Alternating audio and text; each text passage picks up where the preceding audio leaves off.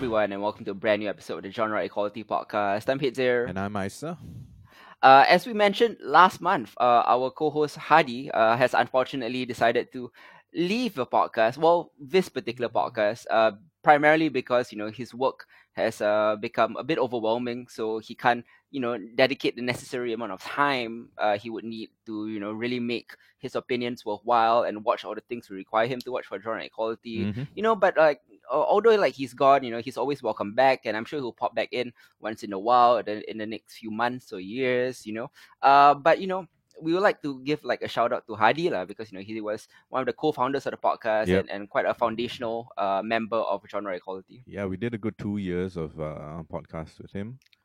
Uh, and uh, it was always interesting for him to kind of like lean in with the, the opinions that he has and uh, whether or not he found uh, he found a movie interesting or were falling asleep at.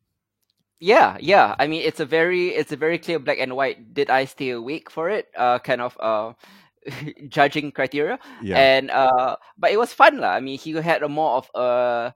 I, I would say that he was like more of the layman amongst us, which is actually the most valuable uh, judging member because you know I think most people don't watch things with as critical or as uh, an eye as, as we do lah because we look into subtext and things like that. Whereas Hadi is like, is it like fundamentally is it fun? If it's Yeah. not, you know, Yeah. you know, yeah, uh, yeah. It's good. Um, I mean, uh, we're gonna miss him for sure. Uh, but Yeah. I think you guys can look forward to us having more guests coming around. Um, now with the new Mhm. format with just Hidze and I. Uh, yes, Yeah, and so we will be we'll be having a guest next month actually. Yeah, yeah. Uh, if you listen to our spin-off podcast, which is, uh, as you now know, uh, another evolution of genre equality is that uh, it's now become a channel. Uh, genre equality will still remain our flagship show, but now it's a channel encompassing many other podcasts, which we'll begin to add in the next few months and years, of course. And our our second podcast is a podcast called Behold, where we go beyond uh, the worlds of sci-fi, fantasy, uh, and horror to talk about all the different pop cultural things. You know, yeah, there's there's TV and movies there too, but we'll talk about other things as well, like books and and music uh, in, the coming months. lah. So if you haven't checked out Behold, uh, it's hosted by me and Isa as well. Uh, please do so. You can find the links on our Mixcloud. You can Yep. find the links on our Facebook page. So uh, definitely check Behold out as well. Uh, if you if you think that we are a good barometer of what's good or not. yeah. Well, hopefully, hopefully. Um, thank you guys again for sticking with us for well, what are we? We're passing. We're gonna be. It's gonna be two years, right? Soon. Or is it two Yeah, yeah. Um, two and a half lah. Uh, we'll be we'll reach the three year mark in January, so we're in the two and a half uh year mark at the moment. Uh, but anyways, I despite Hadi not being here, we do have a lot of stuff to talk about. We're Mhm. quite excited. Um, a lot of them are Hadi's favorites as well. Uh, we'll be talking about um Rick and Morty, the back half of the new season. Uh, the final seasons of Star Wars: The Clone Wars. Yep. The final season of She-Ra and the Princesses of Power um, the third season of Westworld. We just saw Justice League Dark, Apokolips War, which ends the DC animated shared universe. You know, a bunch of other stuff as well. Uh, speaking of Rick and Morty, Justin Roiland uh, debuted a, a new show on the same week that Rick and Morty came back, called Solar Opposites. Um, I'll be talking about a new show from Greg Daniels, who is the creator of King of the Hill, The Office, Parks and Recreation, etc., etc. He has a new show out this week called Space Force, but we'll be talking about his genre effort called Upload. Yep. Uh, and Isa will be back with uh, a new edition of Anime Corner where he highlights, you know, basically the, the best of the current anime season. Yep. Uh, right at the end, though, I mean, we're going to talk about the big news. Uh, um, I personally don't do not give a shit about release the Snyder Cut. I've, I've never cared about it, but it is big news. It so we will news. talk about Yeah. we'll talk about it at the end. Uh, and on the DC front as well, it's been a tumultuous week for them. Ruby Rose quit as Batwoman, and we'll, we'll give our thoughts on that as well. Uh, but first off, let's kick off with uh season the, the latest season of Rick and Morty. It returns from a mid-season hiatus to deliver the final five episodes of season four. Yep. Uh, as you know, it's created by Dan Harmon and Justin Roiland. Uh, what do you think about uh, the back half of season four? And and now keep in mind, um, as of this recording, we didn't manage to watch the season finale. But having seen four or five episodes, I think it's enough to to give a proper judgment on, on how the second half of season four fared.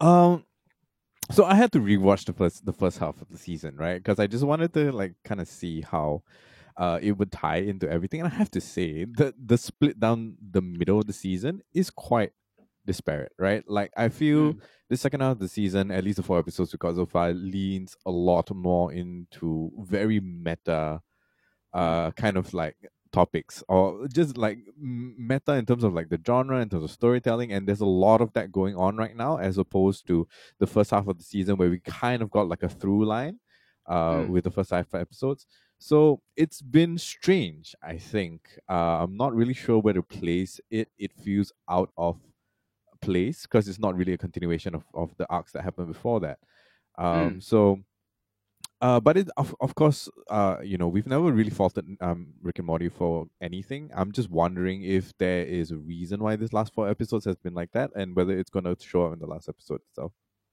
I don't know. Um, Dan Harmon and Justin Roiland seem to have uh have long stretches in between seasons and in between mid seasons. You know, Mm, um, it seems that it takes them a long time to to write and animate uh, Rick and Morty, and, and considering how you know frequently dense and inge- ingenious much of the show is, um, I can understand why lah. Because you know they they're trying to push the envelope uh audaciously in terms of creative, in terms of humor, in terms of meta. You know, Yep. um, yeah, but but I I think uh, the back half of this season also shows that maybe Rick and Morty does uh, tend to use uh, self awareness and pop culture references uh, as a crutch sometimes. yeah. Um, I liked all the episodes that we've seen four to five to varying extents, but I think probably in in my opinion, I think the the standout episode that I just want to dive deeper uh is the the, the kind of densely layered meta casserole that was the premiere yeah. uh, where Rick and Morty are trapped on a literal story train with literary devices as obstacles as they try to escape their own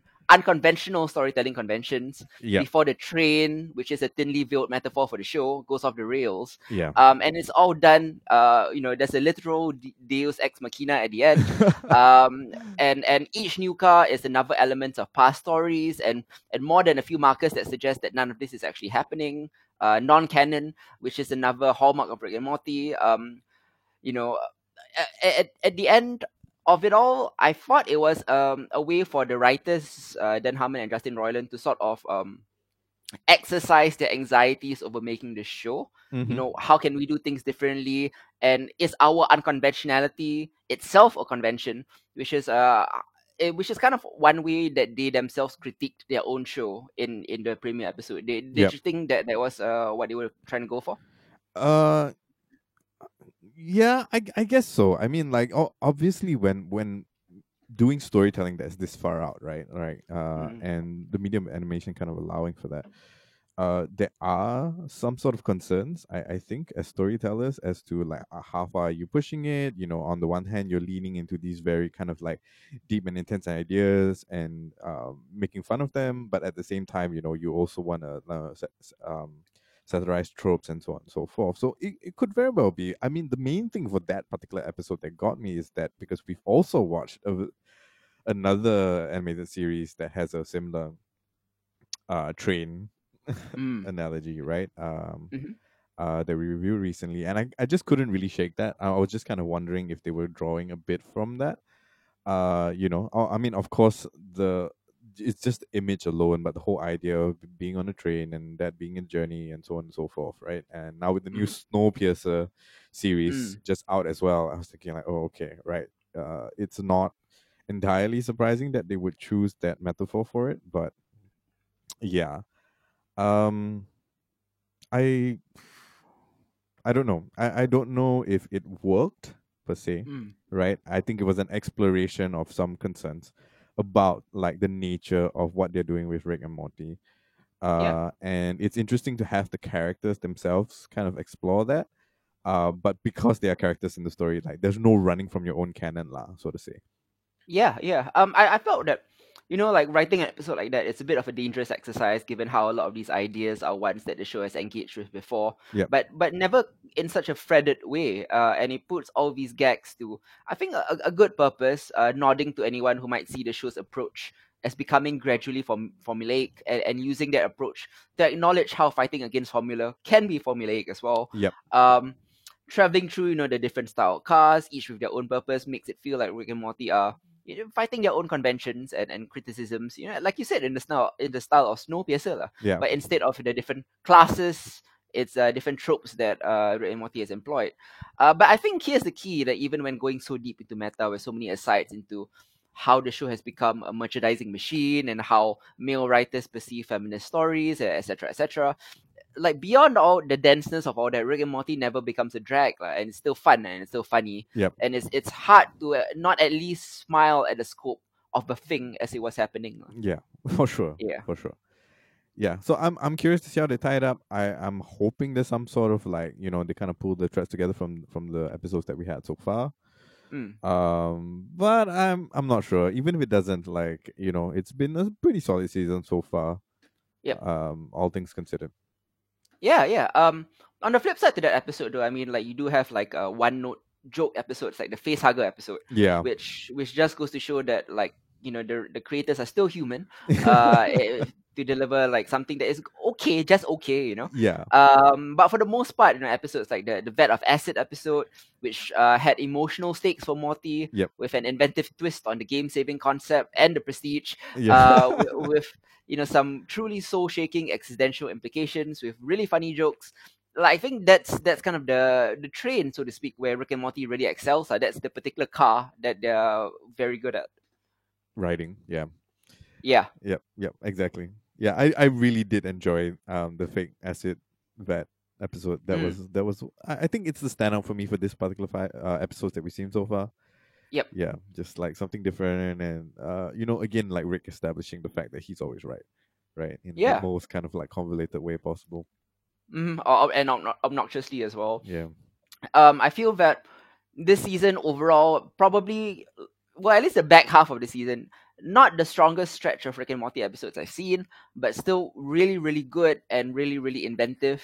Um, I think I would give it a seven point five out of ten. Uh, do you have any concluding thoughts and the rating? Um. Yeah. Pretty much. Uh. I think we've covered most of it. I'm gonna give it a seven for this. Okay. Um. These cover episodes that we've seen so far. Yep. Okay, uh, so that was the the the back half of season four of Rick and Morty. Um, I do feel that uh, they are them bucking against traditional emotional arcs or character arcs or story arcs is starting to do. At first, it's very ingenious, but it's now starting to feel like I'm lacking any sort of investment in the in the show Mm-hmm. uh, outside of how just how clever it is, lah. And, and sometimes it feels like clever for clever sake, and maybe that's why our rating has gone down a bit. lah. Yeah, I mean, I was, I, I think they've done some really, really good job with with some of the side characters that we've had, right? And uh, Mhm.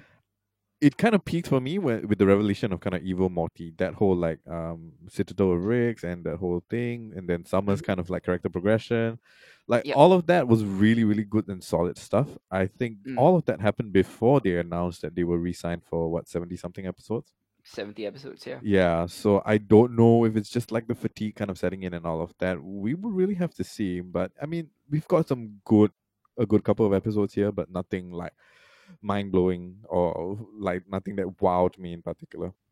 Yeah, yeah. I actually felt the first five episodes from season four were, were a stronger batch. Yeah, I think so too. Um, at least in terms of the just pure humor, lah. Mhm. Uh, it was I just laughed out a lot more with the first half. But anyways, Rick and Morty is still a very good show, and we still will still recommend it, lah. Like it hasn't like gone off the rails or anything. So uh, do check it out if you haven't seen it. It's on Cartoon Network, uh, and Adult Swim, of course. Yep. Uh, next up, we're moving on to the final season of uh, Star Wars: The Clone Wars. Uh, in a year where a lot of our favorite favorite genre shows like BoJack Horseman, The Good Place, and Steven Universe have ended, uh, yet another seminal one comes to an end Mhm. with uh, season seven of uh, Dave Filoni's wonderful series. Uh, and, and with all due respect to the the Mandalorian, which we loved, uh, I think the Clone Wars is is the best Star Wars series. Just because you know, like Mandalorian might get there one day. Yeah, It had a great, it had a great one season, you know, but that doesn't make it a great show. I I've yet to see consistent good seasons from them. Yeah. Whereas I've seen a lot of them from, from the Clone Wars, lah, and the Clone Wars has time and the time and again delivered greatness, and some might argue is actually the best Star Wars products, Star Wars product in the last forty years, uh, since since Return of the Jedi, I think. Yeah. Um, like all due respect to Rogue One and all of that, you know, and the Mandalorian, but I think the the Clone Wars pretty much uh, nailed it, lah. Uh, and of course, Uh, this final season on Disney Plus comes after a six-year hiatus. Uh, it was cancelled six years ago, Mhm. uh, and thanks to technological advances, the animation has been significantly improved. Uh, but best of all, the show feels like it never missed a beat. Uh, season 7's 12 episode send off was largely intended to tie up loose ends and bid goodbye to a show and an era that holds a special significance for many Star Wars fans who were weaned on the prequels. Um, but it also helped position its writer and its most memorable character, Ahsoka, uh, for expanded roles in the franchise's future. Yep. Um, season 7 broke down into a trio of four episode arcs that filled in some of the gaps in the stories of two fan favorites, uh, Commander Rex and Ahsoka, Ahsoka Tano, uh, who were introduced in the animated Clone Wars film that Yeah. preceded this. Uh, the first four episodes followed Rex, and uh, the second set, second four centered on Ahsoka, and the last four brought together brought the two together to explain how they survived Order 66. Um, the opening season arc uh, Rex with the Bad Batch, a unit or a unit of uh, misfit toy clones born with genetic abnormalities that gave them unique look, looks and a set of special abilities.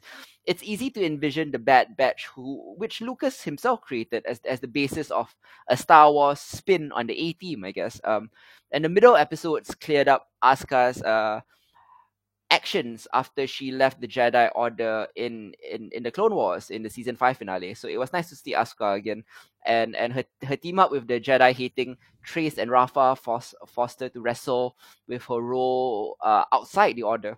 Uh, however, at this point in time, it seems that many fans, including myself, were kind of getting restless in the first eight episodes. Mhm. Like the episodes were solid, but things like uh, Ahsoka's love interest and the smuggling side quests uh, felt a little extraneous. Uh, and, the show was kind of a, on a time crunch to wrap to wrap everything up. This was the final season, after all.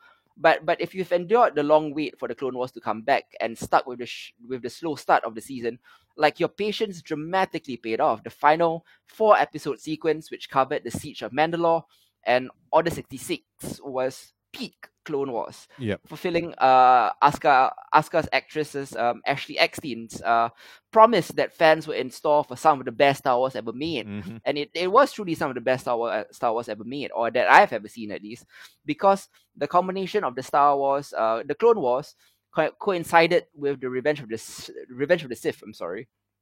The story offered few surprises, right? Because you know it is a prequel, but the fourth part finale delivered some of the series' most cinematic and most emotionally affecting moments, as well as a host of elegantly constructed ties to the prequels and to the other Star Wars shows that bears Filoni's fingerprints, like Rebels and The Mandalorian.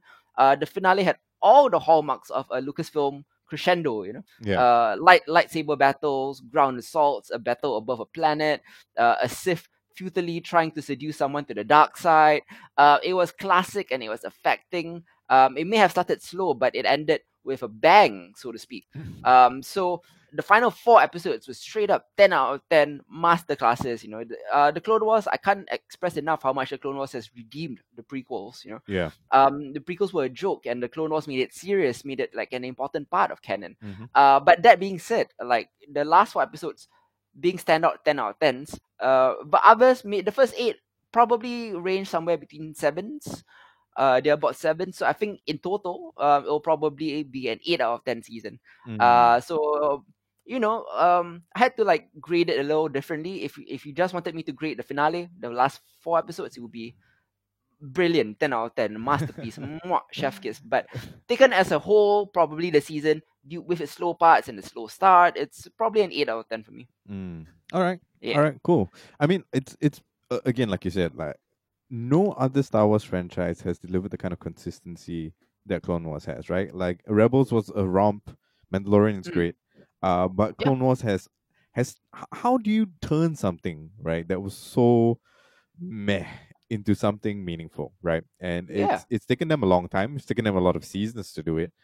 Mhm. Um, but damn, like it's it's a transformative work for a franchise that we know and love and hate at the same time. Uh, on Yeah. so many levels. Uh, it's it's really quite something. Yeah. Yeah, um, I, I I would agree with that, man. And if you haven't you haven't caught up with uh the final season yet, right? Uh, no, I'm not.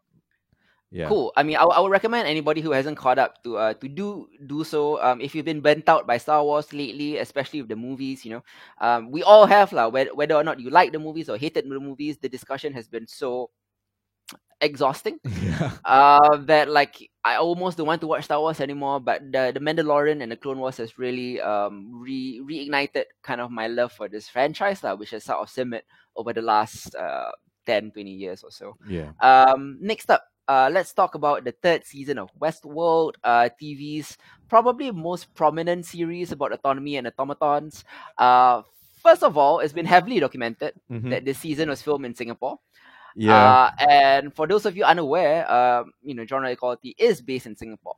Uh, so before we delve into the season, I just wanted to say, like, for me, it was a trip to see so many landmarks and locations that we're intimately familiar with Yeah. being showcased in such a, a gloriously beautiful way. It kind of makes me proud of our country's architecture, and it also adds a certain level of I guess realism to my viewing experience because we are already living in this futuristic looking city. Uh, the world that Westworld posits uh, doesn't seem so far fetched Yeah. when you know you've been to LaSalle, you know, you've been to Bencoolen, or you've been to uh, uh, the Helix Bridge, etc., etc. right? Yeah. Um. So before we get into the season, right? What, what, what do you how what do you think about the Singapore locations and, and how do it make you feel? Um, it was it was strange. I think, like especially uh, uh when they started popping up. I, I, I, we, I went in fully knowing that I would see these things, right? But to see Mm. some of these places that we are really intimately um familiar with, especially like the kind of like the LaSalle area, right, where we hang out a lot. Yeah, Um, the, the Bencoolen Street where we walk down like nearly every day. I mean, I guess before the COVID thing happened, you Yeah. know, we used to hang out there all the time. Yeah, so to be so intimately familiar with these spaces, right, it was Yeah. really kind of uh uh it really took me out of the Mm. experience sometimes, right? I'm just sort of for a moment like, okay, I kind of understand, you know, what you're framing all of that, but the space isn't actually like that, or the space doesn't actually feel like that. And there was this weird kind of disconnect between that. And of course, we have friends as well who are also um extras on In that the show. yeah Yeah. and so like seeing all of them it, it- it's nice it's nice you know uh to to see these things uh but at the same time it's totally correct like if we are living in a place that looks like it could be a dystopia then we might Mhm. very well be very very close to that so uh it was fun but at the same time it was distracting for me i think i think i was uh there were moments where i was just kind of looking out for like oh you know i know this place oh you know i've, I've stood there probably uh and like you know been been there with my friends and stuff like that so um it was for me the train scene and i think i, I had a conversation MRT, right? yeah Yeah. the train scene uh we had a kind of conversation about that when when the series first came out and that uh episode debuted. Um because to us that's kind of like a it's kind of like a everyday kind of like very pedestrian experience for us to be taking um Mhm. the train here right um to see it repurposed for the westworld world Several scenes actually, like throughout the entire season. yeah felt very odd um Yeah. you know uh it was at once familiar and very very alien at the same time just because of the way that they chose to portray it uh Yeah. and its purpose there um and we were Mhm. talking about you know like why is it like I, I had a question whereby i was like why is it our our train system passes off for something that you would see in like a near future dystopia right Mm. and uh, I, I believe you were saying like don't forget it's a near future dystopia where these trains are meant for poor people and it's like oh yeah well Yeah, yeah, and and also like I mean, if you've been to America, if you've ridden their subway systems, uh, I mean, they frankly look like shit, lah. mm, So so our subway system, so our MRT system, kind of looks futuristic to them, I guess. yeah yeah uh, i mean it is it does have you know the look of it the aesthetic of it the, all the hallmarks of what you know a modern or a futuristic kind of like Mm. um transportation system would be essentially hygiene is the future. Um, if you've been to like New, the New York subway, it's just like graffiti and piss and shit and people masturbating in the corner, you know, that, that kind of thing. It just it just looks terrible. Uh. So for them to see like a clean, well run train system that that like shows up on time, that's futuristic for them. yeah yeah uh, yeah.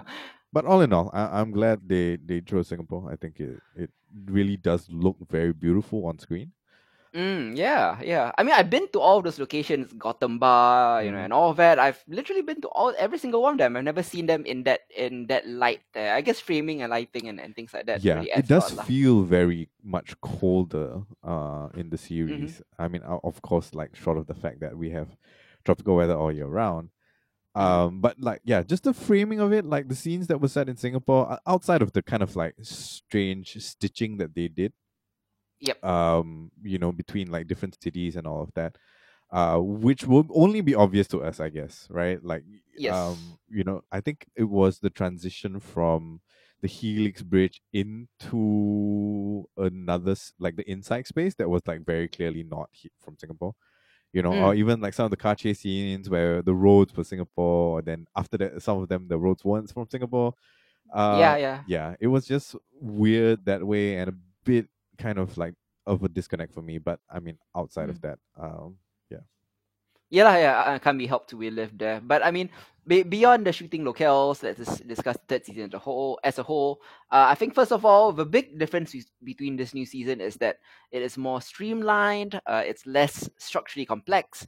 It doesn't take place in Westworld. Yep. Uh, there is very little if a non-chronological timeline trickery going on, yep. which is which is refreshing. I mean, there's some, of course. Uh, it's it's Westworld, so you got to do that. but there's very little of it, which is a, a bit refreshing because it could have easily become a frustrating uh, trope. Um, yep. Plot wise, we follow Dolores now, who has escaped into the real world, uh, where she seeks to overthrow powerful men and corporations running this technological dystopia. Yep. Her primary opponent is a guy called Engerut uh, Serac, a trillionaire futurist who has developed a godlike system called Rehoboam, uh, much like the series devs, this is a deterministic system. When fed with all the world's data, is able to predict the past, present, and future of every living soul. Mm-hmm.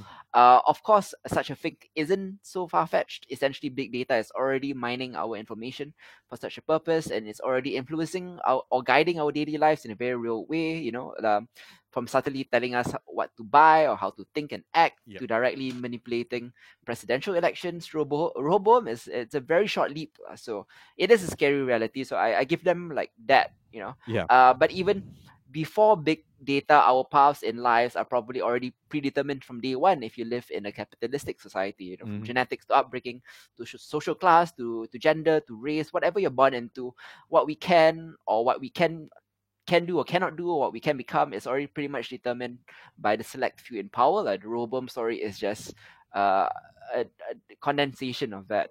Um, so, what do you think about uh, Westworld jumping out into the real world in uh, season three?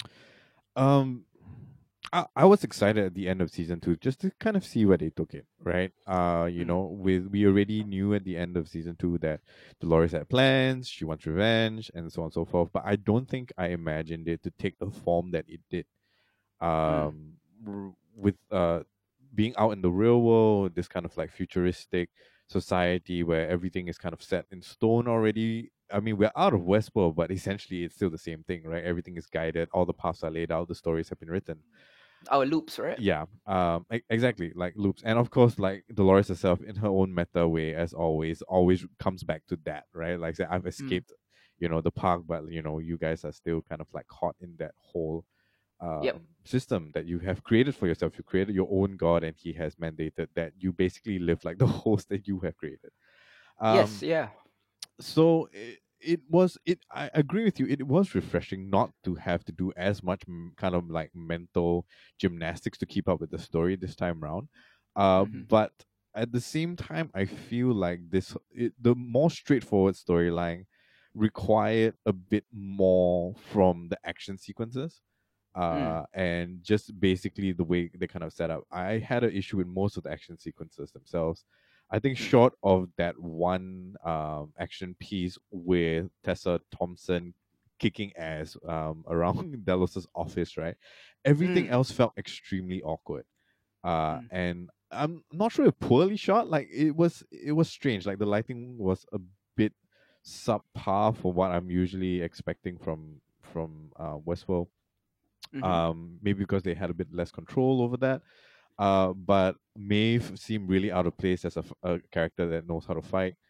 Uh, I totally didn't understand how she did simulation training against Nazis, but ends up becoming a ninja uh, slash samurai.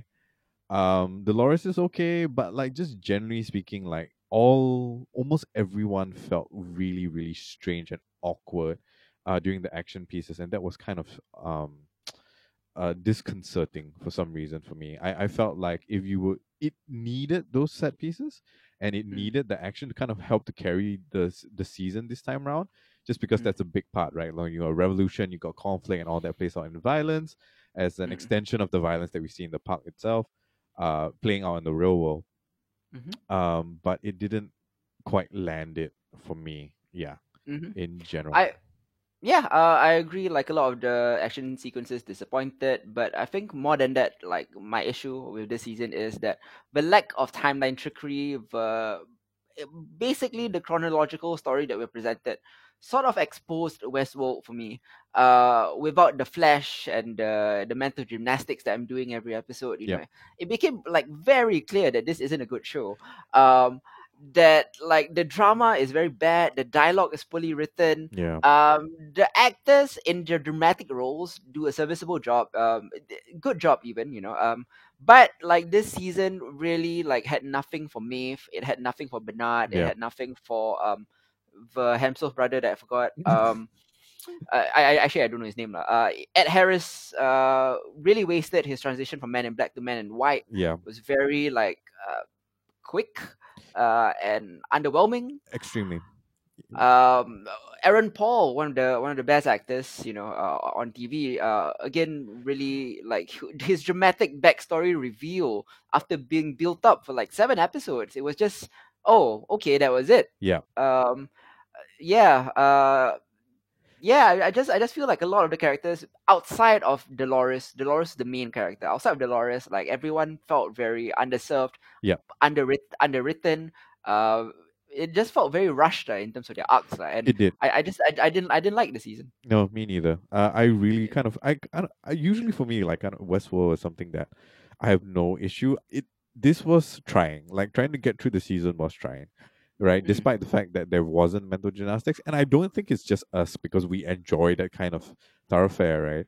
Uh, in Mm. general, with the kind of things that we watch, um, it didn't quite land it. Like Aaron Paul looked lost, like Mm. all of the time, and it wasn't like part of the writing, you know.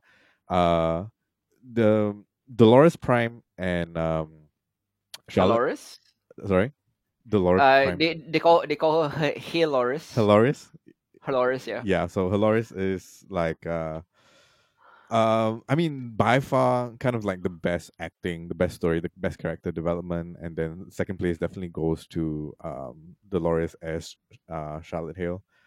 Mm. Uh, those two definitely most fleshed out. Most, uh, if anything, I think like Charlotte Hale, Tessa Thompson did a fantastic job this time round, uh, for this season. Uh, and like every time she's on screen, it really is a fair bit more good, Mhm. um, than than anything else. Um, but like other than that, everyone's just kind of like where the there, there's no like proper motivation, right? The plot just kind of like uh, stumbles and limps along as it goes along. I have no idea what Bernard and Stubbs were doing half the time, and I don't think they did either. And they just show up in Mm. places. They could have been cut out of the season to no ill effect. Yeah, like very, very honestly, like it really just didn't make sense. You know, the review that the five pearls, uh, Mm. who the five posts were. I, I'm I, Well, all Dolores. were all the Dolores. Like even then, like that didn't carry kind of any significant weight. Like that revelation didn't add to my emotional investment into any of her copies at all, right? Just because I, I think like the focus was so much on Dolores that it didn't uh it didn't allow for any of her copies to have that kind of like bandwidth for us to to connect with them or to to be invested in the fact that they are uh, the same person essentially right with the exception of charlotte hale Yeah.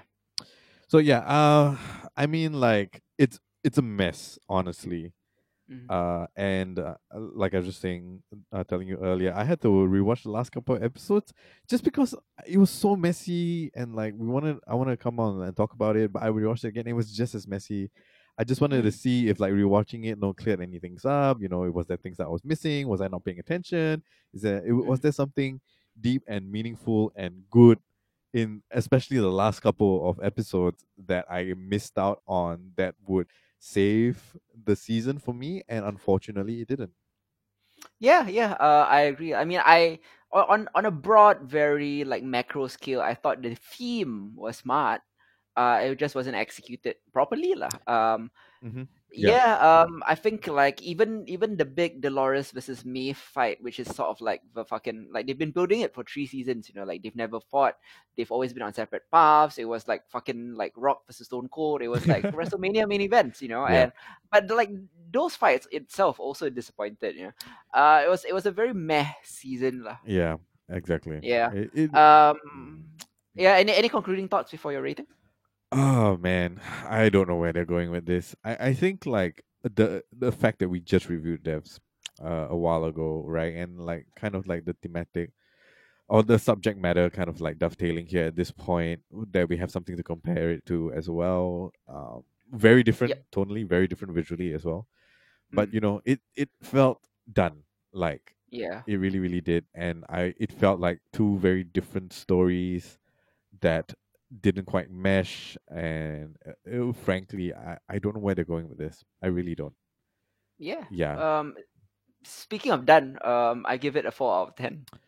it was yeah i'm i'm gonna give it a five i mean like it's barely made it barely past just because i feel that there were some really standout moments Mm. uh from tessa thompson especially uh that was worth like kind of like sitting through the thing but outside of that it's just yeah meh is the right word for it Yeah, yeah. Um, anyways, uh, let's move on to yet another finale. Uh, but this time it's a finale for the DC uh shared animated movie universe. Yeah. Uh, there, there is no real acronym for it, so that's why it's long. It's called uh Justice League Dark Apokolips War. It's the fifteenth and final film in the continuity.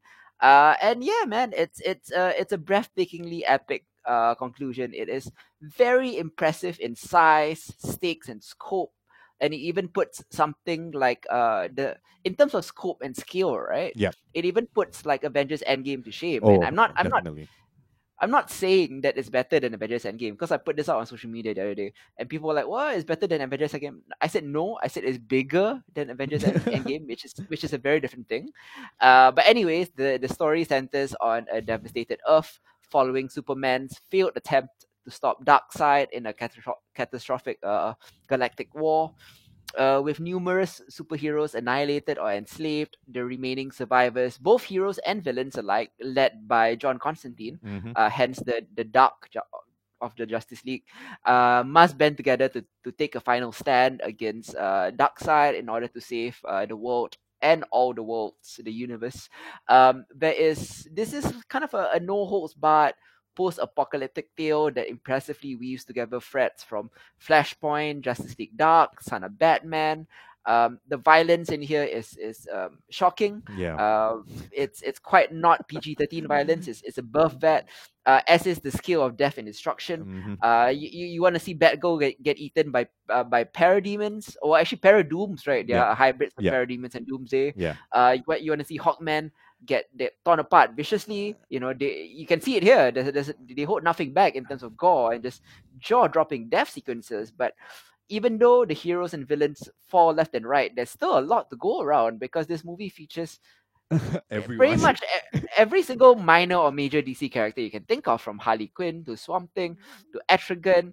They all get involved uh, to varying extents, but but all the characters, uh, of all the characters, I feel like uh, fan favorite Matt Ryan continues to be uh, fantastic in his portrayal of John Constantine yep in every show that he's in, including Legends, uh, with an excellent emotional arc for this uh, occult detective. Uh, and I think uh, he he was rightly the star. Uh, surprisingly, actually, the star of the cinematic this cinematic universe. Yeah, what do you think sure. about uh, Apokolips War? Oh man, um, I'm I'm just gonna pick up on the go. Uh, I Mm. think like what was the first movie in the series? Flashpoint. Was it Flashpoint? Uh, um, I'm not sure whether Flashpoint is the first one, but I think it was one of the early ones. uh, yeah. So if I remember correctly, it's Flashpoint Paradox. For us to have gone from that to this, right? Yeah. Uh, and with like Young Justice all the way in the mix, uh, kind of the mix and all of that. Like this is this is dark. Like this is really really dark. Um, probably Mhm. the most gory and most violent than it's ever been. Uh, Yep. and I think they're just celebrating the fact that you know we can do this. Uh, because this is our last kind of hurrah before we go out. And also, it's animated. You and- know, it's yeah. easier to do. Yeah. yeah, and it's it's definitely I wouldn't recommend uh, showing this to any kids for sure. Uh, Yeah. But um, the animated universe for DC has always been standout, and we've always drawn kind of like uh comparisons to it and the DCEU, and fairly so, right? Because like on a much smaller budget, on on uh, you know with much less resources, they've managed to take you know these beloved kind of characters and this kind of seminal storylines in comic book history and make them into to great kind of pieces right Yep. uh and i think like apokolips war kind of put the capstone on that right it's really just everything that we've expected from them for so many years uh and just plus some right um the I do have a little bit of problems in terms of like the pacing and, and the way that the plot moves forward, just because it's so huge and there's so many kind of characters involved. But I do applaud the fact that they decided largely to focus on Constantine, uh, because Mm. his his kind of like internal monologue and like his his whole uh introspection as everything is going on around him really does help to um lead the audience along in a way that is a bit more kind of like structured uh, amidst all of the things that are going on at the same time. And there's a fair bit going on, right? Um, especially for people who have not seen um, the rest of the the kind of like animated movies prior to this. Uh, there's Mhm. a bit of explaining to do. There's a bit of like setup to to kind of like um, and flashback to kind of show people like why they are in the place that they're in currently. And Mhm. that in and of itself, I think for most viewers would get pretty confusing. So to have Constantine kind of be the linchpin in all of that uh, really does have a focal point. I mean, Raven is too, but like not quite to the same extent. Um, Yeah. and it, it really it did help for me at least to just have it grounded within like Constantine's point of view. Yeah, yeah. Um, I mean, it it does in the end, right? Despite it being a DC movie i- in the truest sense, because it featured nearly every DC character that I've come to know. Yeah, Um, it, it was still a Justice League Dark movie because Raven and and Constantine and uh, Etrigan were sort of like the main characters. yeah, Um, even Raven's in a battle with uh, her, her demon father Trigon was sort of like a subplot in there as well. Mhm. Uh, and I think it does uh, a, a fairly good job at climaxing the the many many threads of the DC animated shared universe with a with a bittersweet and, and very epic conclusion. Um, it had a lot of like great uh team ups, you know, and and Yep. goosebump inducing moments. Uh, this is a film that I think DC fans, if, even if you haven't followed the the movies, uh, a DC fan who- knows the broad strokes of these characters, I think should enjoy it as well and Mhm. could revel in it. Um, if there is a thing to nitpick, it's that the sheer size of the cast means that not every character arc is is served properly. yeah, Um, yeah, that, that's a, that's probably the biggest problem with it. yeah. I think. Uh, I mean, we kind of faced uh, uh, the same problem with um, the recent season of Young Justice, right? Where like the, Mm. the cast has expanded so much, but with Young Justice, because you only see episodes like and they are cherry picked across the entire timeline, that kind of is a, you can forgive that, right? Mm. Uh, and it kind of like focuses down on like the really essential parts of the story that that move the plot forward for for Young Justice. But this being the movie, right, that it is, and it, like so involved, and you don't have time skips, and you don't have like these major. You you need to show what's going on, right? Mhm. Um, it it's, I mean, it's expected that people will kind of fall by the wayside, uh, and yeah, it just um, I don't think there's any real way to go about it differently. You know, unfortunately, with with when it's such a large ensemble cast of Mhm. um heroes, major and minor. So uh, I don't know if we can actually fault them for that, right? Yeah, yeah, I, I agree lah. It's just um a natural thing that happens when you want to do a movie of this scale. It happened with Endgame too. Clearly, not every character can be serviced. Yep. Uh, so I think just based on the fact that I enjoyed it so much, it's a seven point five out of ten for me. Uh, it's a seven for me. I think it's a very satisfying conclusion to um, the animated universe as we know it. I'm not sure if it's going away or if they're No, just, it's just it's it's rebooting. ah right. So we're gonna go into what is it now? Rebirth or is it New Fifty Two?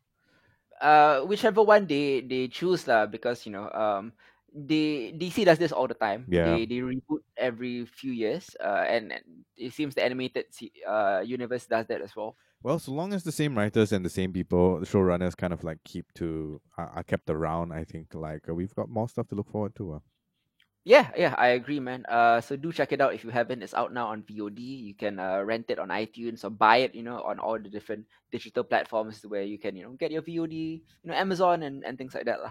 Um, finally, uh, for the main part of our show, we'll be talking about uh, season five of Noelle Stevenson's uh, She-Ra and the Princesses of Power. It's actually the final season Yep. of this show, um, despite the fact that it only debuted in 2018, right? Yeah, exactly. Uh, well, we've kind Yeah. of gotten like huge. Uh, we got a lot of the seasons, uh, like two almost two seasons within like one and a half years, I think. So the the gap of it has been very very short between seasons. Correct. Yeah. Um. So, uh, lay out She-Ra and the Princess of Power season five. We both watched it, so uh, we'll give our thoughts in in, a- in a bit. Yeah. Um. I th- there's a fair bit to go to to go through, of course. Like, but the long and short of it is that at the end of season four, She-Ra basically gives up her power, right? Uh, as an act of sacrifice to kind of save her friends. Uh, and then the beginning of uh season five, we basically see her struggling, um, to uh to kind of regain her power without the use of a sword, which which which was shattered in season four. Uh, this time round, She-Ra and all her, her princess friends are bringing the war to the Horde uh, itself, and now with Horde Prime kind of like the main big bad in the series. Uh, she still goes about it with the same kind of aplomb and gusto, uh, but without the powers that she's had before. It's kind of funny and it's kind of uh, heartwarming to see her struggle and her friends encouraging her as she goes along. But I think the main part of this is that uh, season five has been largely uh, one of the most satisfying kind of like payoffs in terms of character investment I think I've seen in Mm. animation for a while. Right. Mhm. Um so uh spoiler alert, I guess. I mean like I don't want to go into the kind of the nitty-gritty of the entire plot itself just because like e- essentially all of them end up on the the Horde Prime ship um right for various reasons and in that moment uh She-Ra uh Bow Glimmer um and and Catra are reunited and that kind of like is the climax of the entire story and how that plays out over the next couple of episodes is what's really important and kind of like what we want to get to as far as the review for this goes uh Mhm. right so um Catra's redemption arc is maybe one of the best uh that I've seen in recent time um Mhm. and the fact that um Adora and Catra's kind of like friendship over the course of this the last five seasons has had is to call it ups and downs is kind of um doing it an injustice right? For it to have played out in the way that it did uh and i'm being intentionally vague so that people actually go and watch it if they're interested Definitely. Um, Yeah. Let's keep let's keep it spoiler free. yeah. Because I know a lot of people don't watch Hero. yeah but i mean since the a lot of a lot of um uh, critics and kind of like uh tv news outlets have already been talking about like the the ending so i Mm. just want to touch a bit more about that and how it it it, it fits into um this whole realm of like very progressive animated media that has been coming out in the light of like Steven Universe and uh you know with Midnight Gospel, Hilda and so on and so forth. Right? Mhm. It is a children's cartoon, but the themes that they've been exploring uh and just the kind of work that goes into the storytelling here, uh, and obviously Noelle Stevenson, we've been a big fan, we've talked about her a lot. Um Mm. really like I'm pretty blown away. Like watching Yeah. watching season four, right, with the time skip and all of that. Uh, it was a good season, but like man, season five is just like something else. Um, I did not expect it to come to this particular conclusion. Uh, I didn't expect it to be resolved in the way that it did, and for them to be able to pull it off is uh, it, it it's amazing, right? Like it's nothing short of amazing. Um, and before we kind of like draw kind of comparisons to to what happens uh here uh and and uh or and legend of korra hits do you have any thoughts Yeah, yeah. I mean, like before we get to that, yeah, it, Yeah. it, it kind of the show very very it what it does the best right is that it, it built over several seasons and actually pays it off yeah like really well. It's something quite rare in in final seasons, you know. uh, yep Um, it, it every episode it feels like a legendary showdown, only to have a bigger event take take place in the next episode. You know, so Yep. it, it builds and builds. It gets bigger and bigger and bigger. It all reminded me of the final season of um Steven Universe, as you mentioned. Not not fu- not future, but I mean Uh, Steven Universe that's- proper. Yeah, and and much like that show, you know, like uh, the moral of She-Ra is is still that uh is still to trust and kindness and love can triumph over adversity. It's just so much harder this time, you know. Yeah. Um, and and because of that, the the pacing of the season kind of runs at a, a breakneck speed as it it burns through plots, and and I mean that in the best possible way. Yeah. Um, each episode has has at least one oh my god epic moment uh you know as as the show puts pieces in place needed to end the story Yeah. um and every word and moment of the season has a purpose uh contributing to this puzzle that fits together in the end Yeah. uh, but even with everything going on the show still finds time to give all the characters uh, the development they deserve Yeah. um, in fact i would say that character work actually drives most of She-Ra and the Princesses of Power. Mm-hmm. Um, there's a reason why She-Ra has focused so much on Catra, Yeah. uh, as he, uh, or at least as much on Catra as he has on Adora.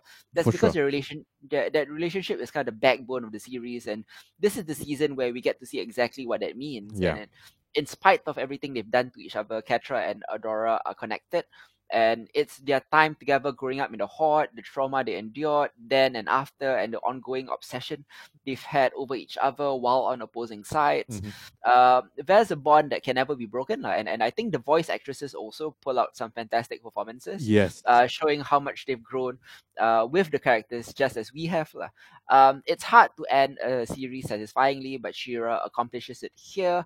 It's a very um, powerful, passionate, exciting, uh, emotional, and and hilarious season that is very well well written, plotted, and it, it ascribes purpose to every move it makes. Mm-hmm. Yep, exactly. Like, really, for me, it's just how one of the best payoffs, right? Uh, very, very honestly, season two, season three, uh, I kind of like dragged myself to watch those two seasons, right? Yeah. I, th- I thought the first season was just like, okay, cool, we've got a remake of She-Ra, let's check it out. I love Noelle Stevenson's work. It was good, it wasn't great. Mm. Uh, season two was okay. Season three was eh. Season four was good, and it took me by surprise. But for it to ultimately end with the season that we got, right? Mm. Short of the, I mean, the honestly, the pacing is kind of ridiculous. I don't think I've ever seen a series, an animated series, take that kind of pace. Yeah. Um, it, it it's mad and at times like disconcerting, but uh, ultimately like wow, such a satisfying payoff. Um, Yeah. Yeah. Um, and uh, I mean, of course, um, I we have to acknowledge the fact that I think um, She-Ra is able to do what it does here on the backs of um, some of some of the animated series that we totally love, right? Steven Universe, of course, being one. Uh, I think Korra is a big influence also. Yes, Korra for sure. So let's talk a bit about oh, Korra. So, um, the ending of Korra, right? It's a big kind of like a lot of discussion about that. They had to, you know, everyone was waiting for for the kiss, and it didn't happen there, and it kind of like they had a they they at that time when um that premiered, it was understandable why the creators of Legend of Korra could not do what they wanted to, and ultimately shifted the entire relationship between uh Korra and Asami off Yep. to the comic books, which is still doing really, really well and is a great read that I highly recommend for anybody who's into um, Avatar and Legend of Korra in general.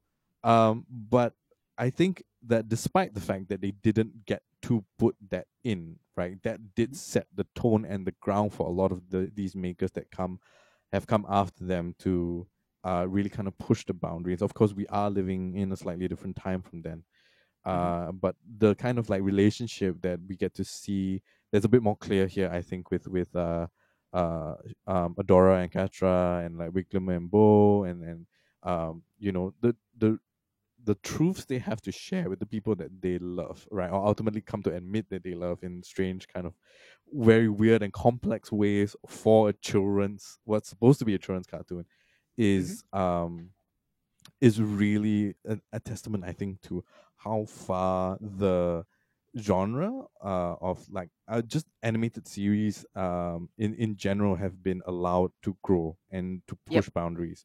You know, Yep. um, so uh, I really w- wish we could have gotten um, the the Korra ending that everybody wanted. Right? Not everybody, most of us Sure. at least. The reasonable ones of us at least.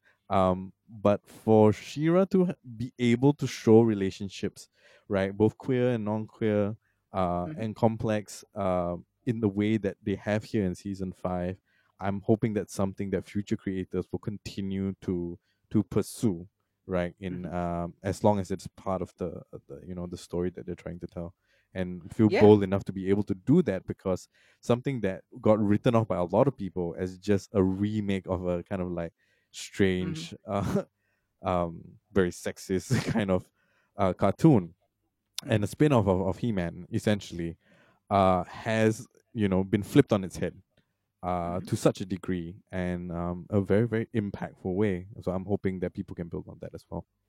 Yeah, definitely. You know, um, let's not forget that She-Ra and the Princesses of Power started out at a disadvantage. The series faced backlash for not uh, conforming to what fans of the original 1980s cartoon thought the reboot should be. Yeah. Uh, let's not forget how mad some of the quote unquote fans got over the fact that She-Ra wore shorts, you know, stupid things like that. Yeah, um, looking back, it all seems so pointless. You know, over the past five seasons, She-Ra has grown beyond its source material and created something uh, special that the cast and crew should be proud of. You know, it's built on the legacy of shows like Steven Universe and Legend of Korra, as you mentioned, Yep. uh, and perhaps kind of exceeding Kor- Korra to to become a series whose impact will be felt in animation for for years to come. You know, Yep. and and I, I do want to credit Adventure Time as well, uh, Yeah. because you know a lot of, a lot of people seem to forget that you know without Adventure Time there can be no Steven Universe, and it it dealt, with a lot of the same themes as well. yeah, So agreed. um yeah it's kind of a golden age for children's animation uh, and and She-Ra is just another in a long line of really really great kids shows lah. Mhm. um i'm i would give it an 8.5 out of 10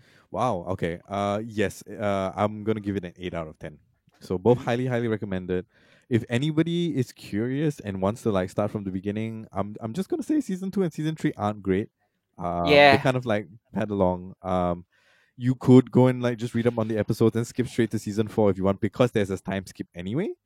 Uh, Yeah. but I do think season one is important. So you can watch season one. Uh, you can skip two and three and do it, the time skip together with the series. Mhm. And uh, season four, very good. Uh, season five, excellent, and uh, we highly recommend it. 100% yeah i mean uh this year has had a ton of great series finales. We, we just talked about the Clone Wars. Yep. We have talked about uh, The Good Place and, and Bojack Horseman. Uh, so lots of great shows really ending on a high this year. So, Yeah. I mean, good job. It's, it used to be such a rare thing for, for great finales, right? Yep. Um, but everyone seems to have been nailing it this year, so kudos. Uh, and next up, we're moving on to a little segment that we call uh, Quick Hits. Uh, that's where I very quickly review some of the new shows that, uh, or, or movies that have been out recently that uh, my co-host hasn't been able to see yet. lah. Yep. Uh, first up, I'll be talking about Upload, which is the latest comedy from Greg Daniels, who is a bit of a a TV comedy legend. Uh, Mhm. he was the, sh- the showrunner of The Simpsons from seasons 3 to 10, which was, you know, as we all know, prime Simpsons. Yeah. Where, where The Simpsons made their reputation, like seasons 3 to 10. He created King of the Hill. Uh, he created the US version of The Office. He co created Parks and Recreation with Mike Schur. A- And we talk a lot about Mike Schur, but Greg Daniels was literally Mike Schur's mentor, you know. Mhm. And his new show is weirdly similar to one of Mike Schur's uh, shows as well. It's a sci-fi satire comedy set in 2033 that follows an app developer named Nathan who is uploaded into a virtual afterlife following a car accident. Yep.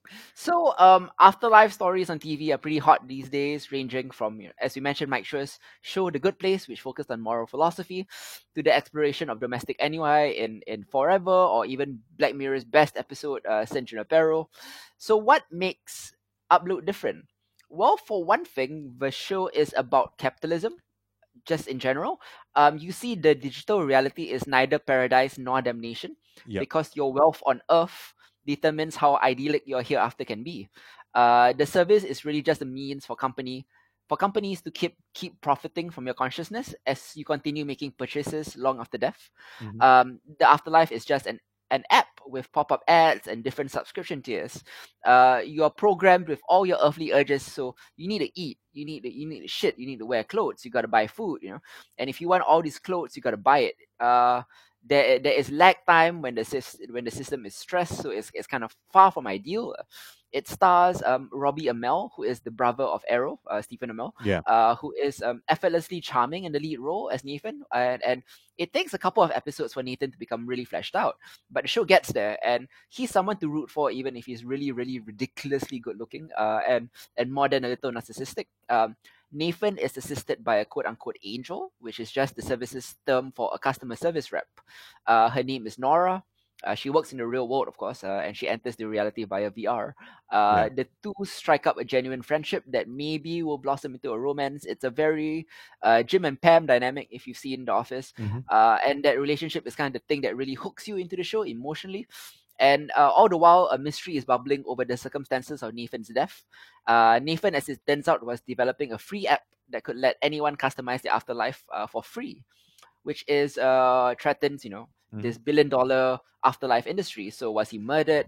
That's the mystery element. On on the outside, Nathan can still make Skype calls to his wealthy girlfriend Ingrid, Yeah. who is the one paying for his luxurious afterlife in a resort called Lakeview. Uh, unfortunately, not many people can afford something like this. Uh, even Nathan can't afford this, so he winds up a prisoner to the whims of his sponsor Ingrid, who he slowly comes to realize is just this vapid influencer type person. He's forced to please her and cater to her every whim because she could literally withhold money or even delete him completely. Um, the world building here is, is quite top notch from the get go, and its characters are beautifully nuanced and well written.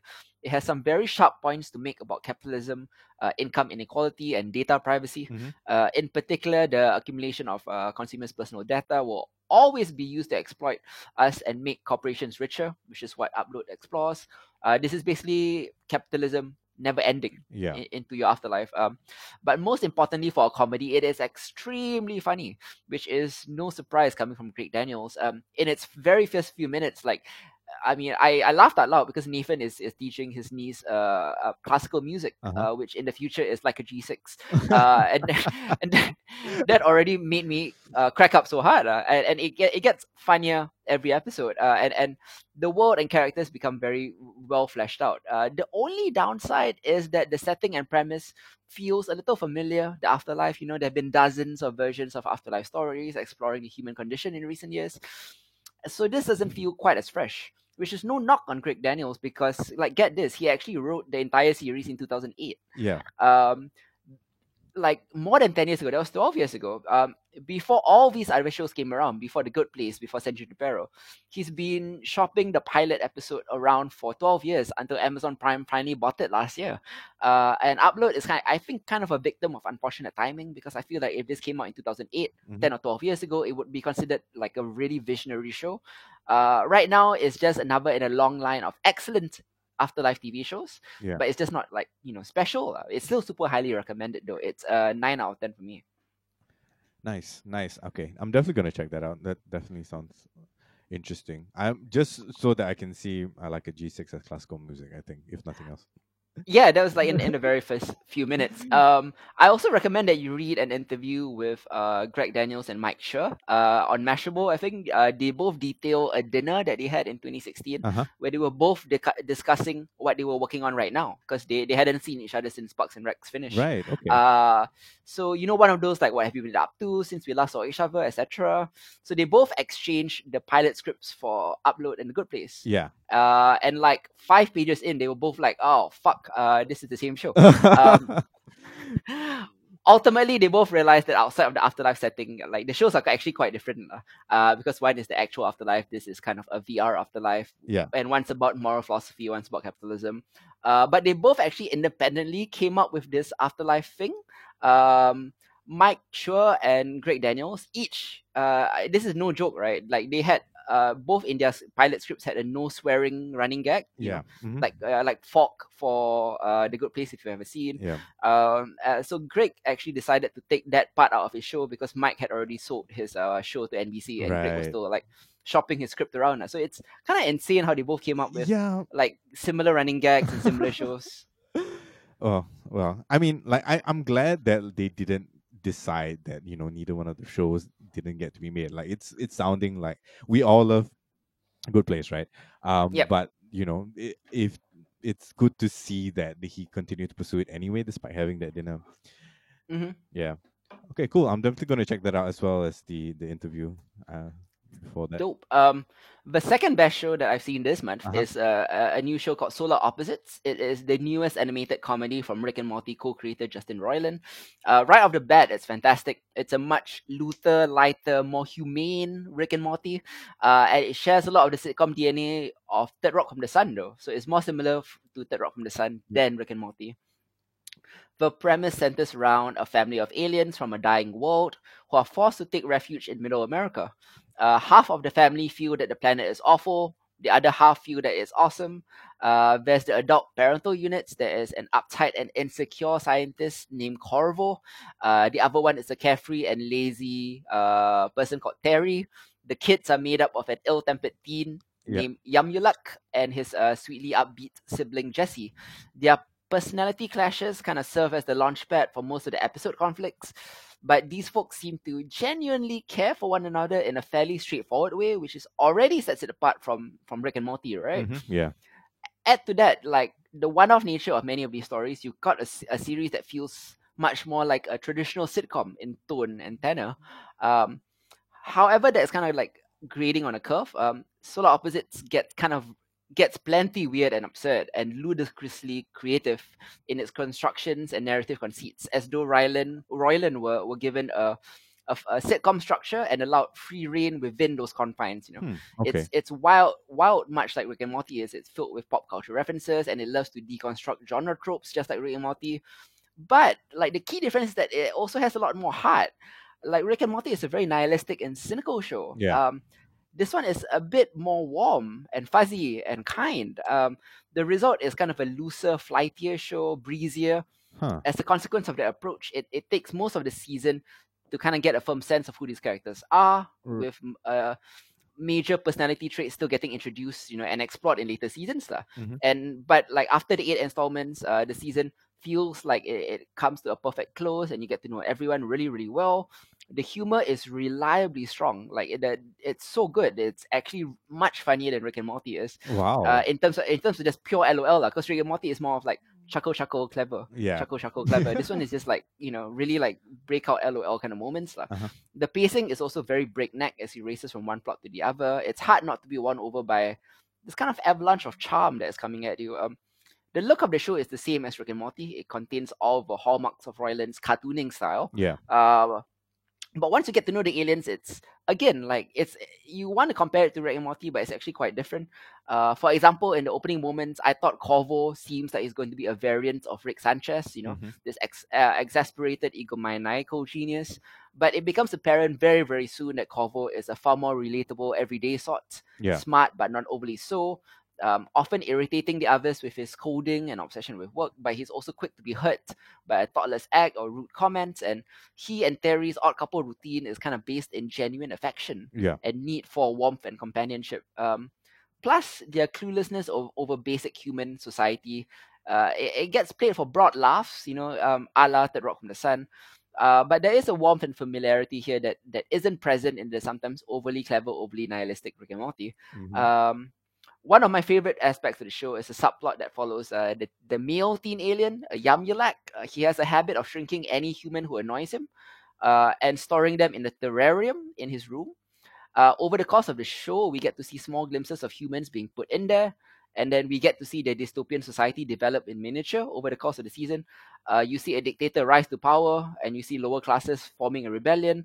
It it all builds into a penultimate episode that's just set entirely in the terrarium, following resistance fighters trying to overthrow their despotic leader, and it's actually genuinely like one of the best uh, like Mm. dystopian rebellion let's fight against the di- dictator kind of kind of it's almost movie like you know uh and i would honestly watch an entire show just about the little humans and their new society um and that's just a very very literal and metaphorically tiny part of solar opposites uh all in all it's a very winningly small scale uh standalone uh, episodic uh charmer uh it burns through plot at a voracious pace each installment can be enjoyed on its own merits it's fresh and funny uh, and absurd in its willingness to go to goofy places in search of a laugh. Uh, the series isn't trying to reinvent the the sitcom wheel. Mhm. It just wants to be a good-natured exercise in, in warm, witty comedy. Uh, it's an eight out of ten for me. Oh, nice! Wow, some very high scoring stuff so far. Yeah, yeah. I mean, I I, I kicked it off like high up like, with with the, the best of the of the of the month. You know. Yeah. So those those were the the top notch stuff. I'm gonna dive into something a bit more in the middle, but things I still like. Uh, next Okay. up, I'm going to be talking about Bit. Uh, Bit is a low budget vampire movie with a kind of a robust feminist twist on the Lost Boys. Uh, the vampires of Bit uh, have one rule over any other uh, no turning boys. Uh, you can eat them, you can leave them drained, but under no circumstances do you make them a vampire because history has proven over and over again that they cannot be trusted with power. Mhm. Uh, we follow a transgender teenage girl named Laurel, who is uh, played by Supergirl's Nicole Maines uh, in a terrific performance. She is on summer vacation in LA. She accidentally falls in with this nest of queer feminist vampires who seek, seek to rid the world of predatory men. Uh, the film chiefly utilizes uh, traditional vampiric mythology, but proceeds forward like a feminist revenge fantasy. Uh, it's also refreshing to see queer women as horror protagonists, uh, not victims. Yeah. While the scenes that try to create a sense of magic and wonder kind of fall flat a bit, the fight scenes are actually very well done and quite effective. Huh. Uh, the, the drama develops between the young woman is something that I think many viewers can relate to, regardless of gender. Uh, regardless of gender. Um, overall, a very solid vampire movie and a well, uh, breath of fresh air for the genre. It's a seven out of ten. Wow. Okay. Nothing special, but but pretty good. Yeah. Uh, next up, I'm going to be talking very quickly about Butt Boy. Um, yeah, it's B U T T B O Y. It's called Butt Boy. It follows. Um, it's a it's a movie on VOD. It follows a character named Chip, played by writer director Tyler Cornack, who is uh, a man who is miserable with his life. He has a soulless job that he hates, a loveless marriage that he's tired of, and even though he's a new father, he feels unfulfilled in every way. Then he gets an appointment for his first prostate exam. Uh, that's when he realizes that he, he not only loves the feeling of having foreign objects in his butt, he desperately craves it. At first, Chip tries to get his wife in on this new fetish, but she turns him down. So he moves to everyday household objects. The craving slowly grows into a, an addiction, uh, and Chip doesn't find board game pieces or even the TV remote enough. So he, he moves on to bigger and better things until one day he goes too far. so at first, we don't know what, what too far means.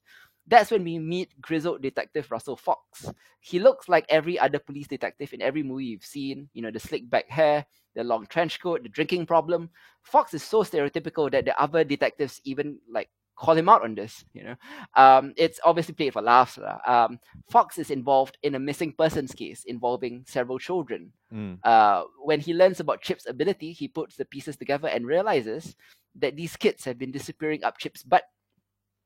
Um, so begins a very bizarre cat and mouse game I've seen in years. Uh, the most bizarre thing, um, because you know this is literally a man with a superpower to stick anything up his butt, uh, including small children. Uh, keep in mind that they are not dead; they're they're living in his rectum. Um, they, I'll, I'll get to that later. Um, so um, what makes Butt Boy fascinating uh, is how seriously it approaches this concept.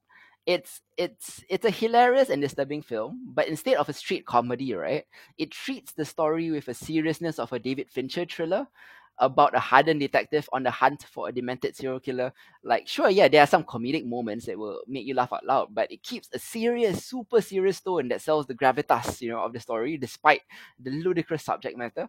Um, without saying much, because you really should see this movie without knowing about where it goes, but Butt Boy defies its limited budget and presents some truly disturbing yet uh, impressive visuals.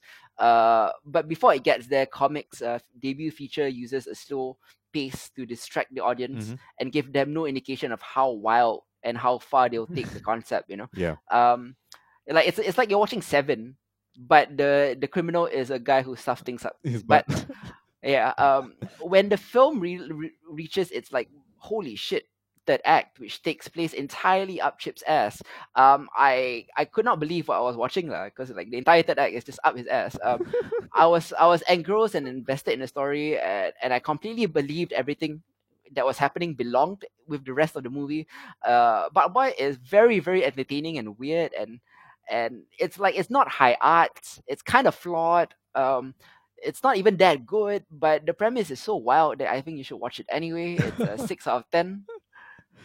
Uh, so six out of ten, solid recommend. You should watch it if you have time, uh, or if you're high or something. just, just go, go, go, give it a shot. Yeah, sounds good. Uh, very quickly, I'm gonna be talking about Sea Fever. It's written and directed by Neasa Hardiman. Uh, no relation to our former co-host. Uh, this Irish uh indie sci-fi horror is a bit like Alien on the ocean, featuring a group of people on a ship huh. begin to be picked off by a mysterious aquatic monster. It's not like uh the the other one that takes place under the ocean. This one's on a boat.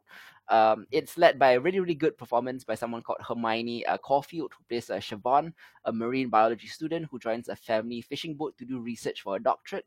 When out in the deep Atlantic, an unknown life form ensnares the boat. Mm-hmm. Uh, this engaging thriller makes a great uh, makes great use of its setting to create this palpable sense of claustrophobia. And as I mentioned, its lead character is very, very watchable. Uh, she's shy, and introverted, and not as strong as like Ripley was in Alien, but she's very smart, and you get the sense that she can outwit whatever dangers come her way. Uh, sea Fever keeps the audience engaged from frame one, but does suffer from a lack of momentum and originality. Um, you like Sea Fever, it's well made and entertaining to watch, but very little of it sticks with you. Mm-hmm. Uh, Corfield's performance does, as does the the setting, the claustrophobic setting. But uh, beyond that, it feels like a movie you've seen before. It's just you feel like you've seen a million of this, but this is like one of the better executed ones. It's a six point five out of ten for me. Oh wow! Okay. A uh, couple last ones before we move on. Uh, I'm going to be talking about Porno. Uh, P O R N O. Um, it's not a porn movie. Uh, it is a it's a horror movie that takes place in an old school movie theater, circa 1992. Mm-hmm.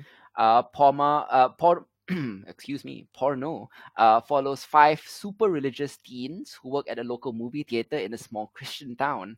One slow night, they discover a mysterious old film hidden in the basement. To us, it looks like a 1970s erotic movie, but to them, being good Christian youths in the in a pre-internet age, they have no idea what it's supposed to be. They they don't know the difference between a dirty movie or an arty one. Mm-hmm. Uh, of course, playing the movie unleashes uh, the on-screen succubus who then uh, preys on each person's desire to steal their souls. Uh, as far as B grade horror flicks go, Porno has a terrific, if uh, over the top, uh, references to 80s and 90s teen movies. Uh, it pays homage to to horror porn, which is kind of a lost genre. Mm-hmm. Uh, some of the gags are amazing, such as uh, witnessing one of the teens' uh, testicles explode. Uh, but unfortunately, the humor is a bit uneven. Uh, there okay. are more misses than hits actually, right? Which really drags down an otherwise fun premise. So it's a four point five out of ten. Ah, okay. Yeah, I like the premise. Just mm. some of the jokes like don't work. Finally, I want to talk about The Wretched.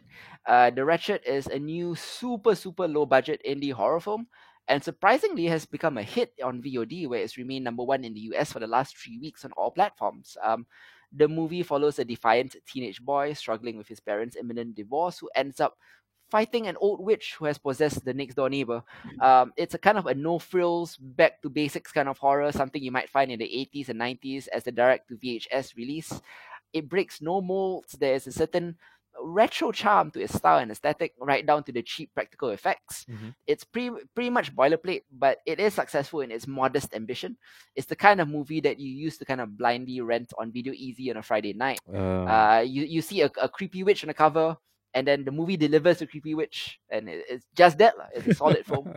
Um, six out of ten for me, uh, and that's it for this month's quick hits. Uh, anything like particularly stood out to you, or that you wanted to watch? I mean, I'm definitely gonna check out uh upload. Uh, I'll say Butt Boy for like for when I have time. Uh, for giggles, right? Yeah, yeah. for for shit, uh, for shits and giggles. No pun intended. Mm-hmm. Um, but yeah, we'll find some time in in our watching schedule to go and kind of do that. But definitely those two. Uh, bit sounds interesting. Uh, but I mean, we'll we'll see if I will check that out.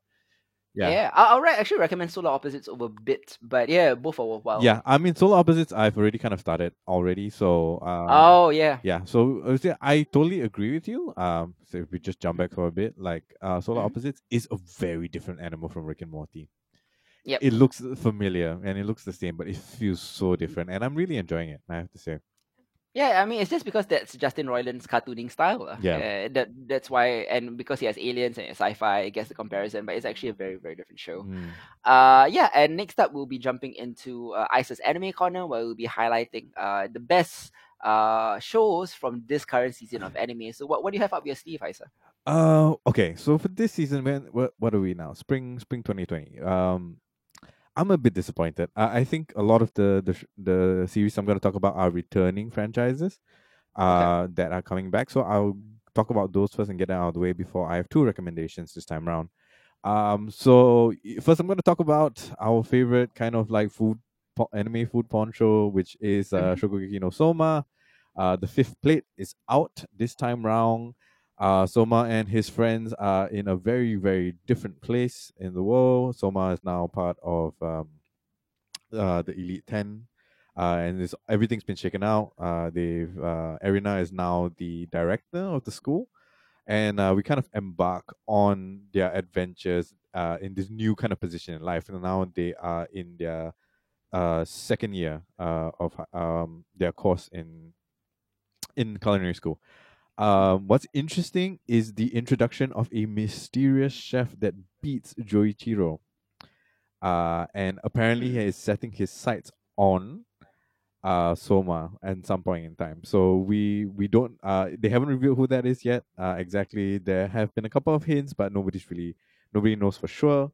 Uh as far as the anime goes anyway. If you're reading the manga, then please um save your friends the grief and don't spoil it for them. Mhm. Uh yeah, but um so far we're a couple episodes in, it's all the same things that we've come to know and love about that. We've got like uh, over the top like food reactions, we've got some amazing kind of like um uh, depictions of food and the recipes that they're doing, and kind of like the really in-depth research that I've come to really enjoy from from a show like this. Uh, it's more of the same, uh, and um, from what I understand, that this arc is going to be pretty fascinating, especially in the tail end of it. So I'm looking forward to see what that's going to be about. Um, I'm just going to give it a 7.5 based off the four episodes that I've seen so far. And uh, if you love the rest of the seasons, then this is more of uh, more food for you, more food for your plate. Awesome. Yeah. Awesome. It's a fifth plate, right? Season five. Yep, season five. That's right. Nice. Yeah. Uh, I'm also gonna talk about. I don't know if I've recommended the first season of this. I think I might have mentioned it before, uh, as a normal. But Kaguya-sama: Love Is War season two is currently out, and it's also currently out on Netflix. For those of you that aren't, uh, you know, uh, into going to look for your anime. Uh, and again, we are exploring the student council of a high school and the strange love antics uh, and machinations between their student council president and her vice president and his vice president. Uh, I think I covered a bit of it before. Um, in season two, it's more of the same, but I think some of the jokes are getting a bit more complex because you need to have watched season one to kind of understand they're kind of building on themselves again. Yeah. yeah. Um, yeah, and um, it's really, really, really funny. Uh, and if anybody hasn't checked it out, it's a bit of a like school slice of life uh comedy that Uh, community esque, would you say? um pretty close. Like it, it I, I started on Kaguya-sama because it uh reminds me of this much older anime called uh, Seto Kaicho, uh, Mm. which was also about a student council, and it just had the most bizarre. That is very that one was really very community. I think Kaguya-sama Love is War is uh on the same kind of path. Uh, Mm. and it is uh it is it's always enjoyable for some strange reason. If I need something like just to kind of like laugh about, uh, there's nothing really much to think about, but it's cute, it's heartwarming, and it's really funny. Um, Yeah. so that's on Netflix right now. If you guys want to check that out, uh, it's really good. I'm gonna give it a seven point five for me for season Nice. two. Uh, I believe I gave season one a seven, so Yep. that's gonna be it. Uh, Fruits Basket, the remake has um is going to season two, and we a year has passed since uh, Tohru Honda and has started living with the Sohma family in the residence. Um, for those of you who have watched the original Fruit Basket, and I've already covered this uh, for season one, um, the original Fruit Basket is a cult hit, but there were a lot of things that were lacking in terms of like very poor animation and a lot of Uh-huh. very sloppy kind of like shortcuts that the animation studio took. Uh, Definitely agree. the yeah. remake, however, is totally different, right? Season one gave us some fantastic animation, some gorgeous animation, if I should say so myself, and uh, some uh, really, really good music as well to go with that, um, to accompany this very um, charming, if somewhat dark story about a girl who stumbles upon a family with magical powers, um, Mhm. where the boys all turn into different animals um, when they are touched. Yeah. So um, season two is more of the same, and we're continuing the story with that. Um, for those of you that got into season one or haven't got into season one, please stick with season two. Uh, there are going to be a lot of reviews here if you haven't watched the original Fruit Basket. Uh, and um, the creators have been saying that uh, they are going to be a bit more true uh, to the manga itself. So we, we'll get to see things play out as those of us who have read the manga will want to see, as opposed to how it ended up in the original um, kind of iteration of it. So that's Fruit Mhm. Basket season two. Um, I'm giving it uh, it's a good six point five out of ten. It's enjoyable, and if you like the franchise, then uh, it's been good. Now, Yep. um, uh, we still have all the other things go uh going on. There's um, uh, what is it? Railgun is still going on. If you guys are still Mhm. keen for that, Black Clover is still going on. If you guys are still keen on that, but I'm gonna move on to my two recommendations for a new anime that's come this round. First of all, I'm going to start out with Tower of God. Uh, that might sound familiar. You've been listening to, it to us for a while because we've talked about it a couple of times, both here on Genre Equality as well as um, On Behold. on Behold, Yeah. right? Uh, because we were Yeah. drawing, um, we were talking about Solo leveling. solo leveling. Manhwas. Ah, yeah, manhwas in general. So Tower of God is is kind of like a at this point almost a legendary Korean manhwa, right? Uh, and uh, it recently got picked up by Tencent, I believe, uh, and got Mhm. made into the anime. So I was really curious to see how this. Um, for those of you that don't know, Tower of God is a massive, massive uh read. There's like several hundred episodes. I mean, it, it could rival One Piece as far as the number of um chapters that are available uh for the main story itself, right? The Mhm. problem with reading the manhwa is that um the pacing is a bit poor. Uh, and which and it's being the fact that there's just so much to consume, like it hardly ever gets to the point. I do feel that the anime has solved some of those problems. Uh, like just in general, like having movement and the fight scenes and and the music and all of that really does help with the way that the plot kind of moves forward. So we're a couple of episodes in. I'm really enjoying it. The artwork is very true to the original art style, but it adds more, right? Like just like the lighting and the way some of the creative decisions that they've chosen to to make uh, really does add quite a fair bit of value here. Of course, Tencent is has plenty of money to throw at this. Um, Mhm. So we're a couple of episodes in. Uh, I'm really enjoying it as far as it goes, just because you know I was a big fan of the manhwa. Eh, Well, at least up to the point that I made it, which was maybe 300, I think. Um, and I didn't really manage to read anything past that, but um, it's been very promising so far. I'm really interested to see where it goes from here because there's a ton of material for them to kind of chew through. If they go at the Mm. pacing that the first four episodes have so far, I think we'll be we're in a pretty good place to have a very long running uh, anime series uh, that Nice. promises to deliver some really really good um, uh, inventive kind of like fantasy ideas. Uh, so Mhm. Tower of God, I really like it. I'm gonna give what I have so far an eight. Um, we'll see if it manages to live up to that in the coming episodes itself. And Okay. finally, I'm going to talk about Wave. Listen to me, uh, which is honestly my favorite of this season. Uh, and for this is going to appeal to a very specific kind of demographic. So basically, uh, Minare Koda is a restaurant worker who has recently uh, gone through a really bad breakup. And uh, while she's heartbroken, she goes out uh, at night, gets drunk, and rants about her misery to a, a complete stranger uh, who Like a happens to be or just like no, a complete stranger? stranger at, at a bar, and who happens to be a radio station director um, Oh. in Sapporo, Hokkaido, where the entire story kind of takes place. Right. Mm. Um, the next day, um, Minare is shocked to hear recording of her rant of herself from the previous night playing over local radio. Right.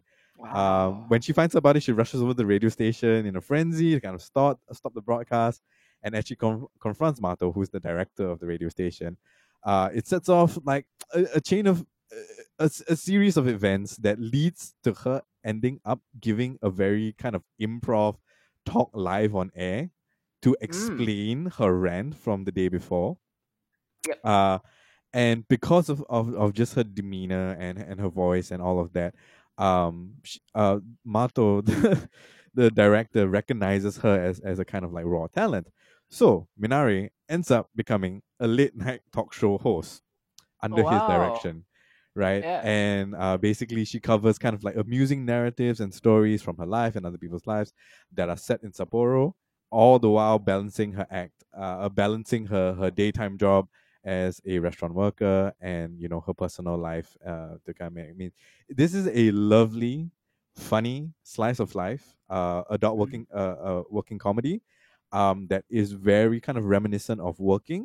Um, Yeah. if you guys have ever seen that, uh, it, it's not by the same author though, but um, I love it. It's so good. It's so funny, and I I think like there are a lot of touch points with just the the whole like genre of radio with us being podcasters as well. Uh, Mhm. you know that are really really appeal to me. But the music choice is fantastic. The their use of music is so apt and so precise for a series that has to do with radio talk shows itself. Um, I'm really enjoying this, and it's my favorite so far. And usually, slice of life stuff doesn't really come out on top in any particular season. Um, Mm. but yeah, Wave Listen to Me is really a solid pick. I've enjoyed the episode so far, and it's a eight out of ten for me. Um, as it stands right now. Where could one find it? Um, let I think it is on Crunchyroll, if I believe so. Okay.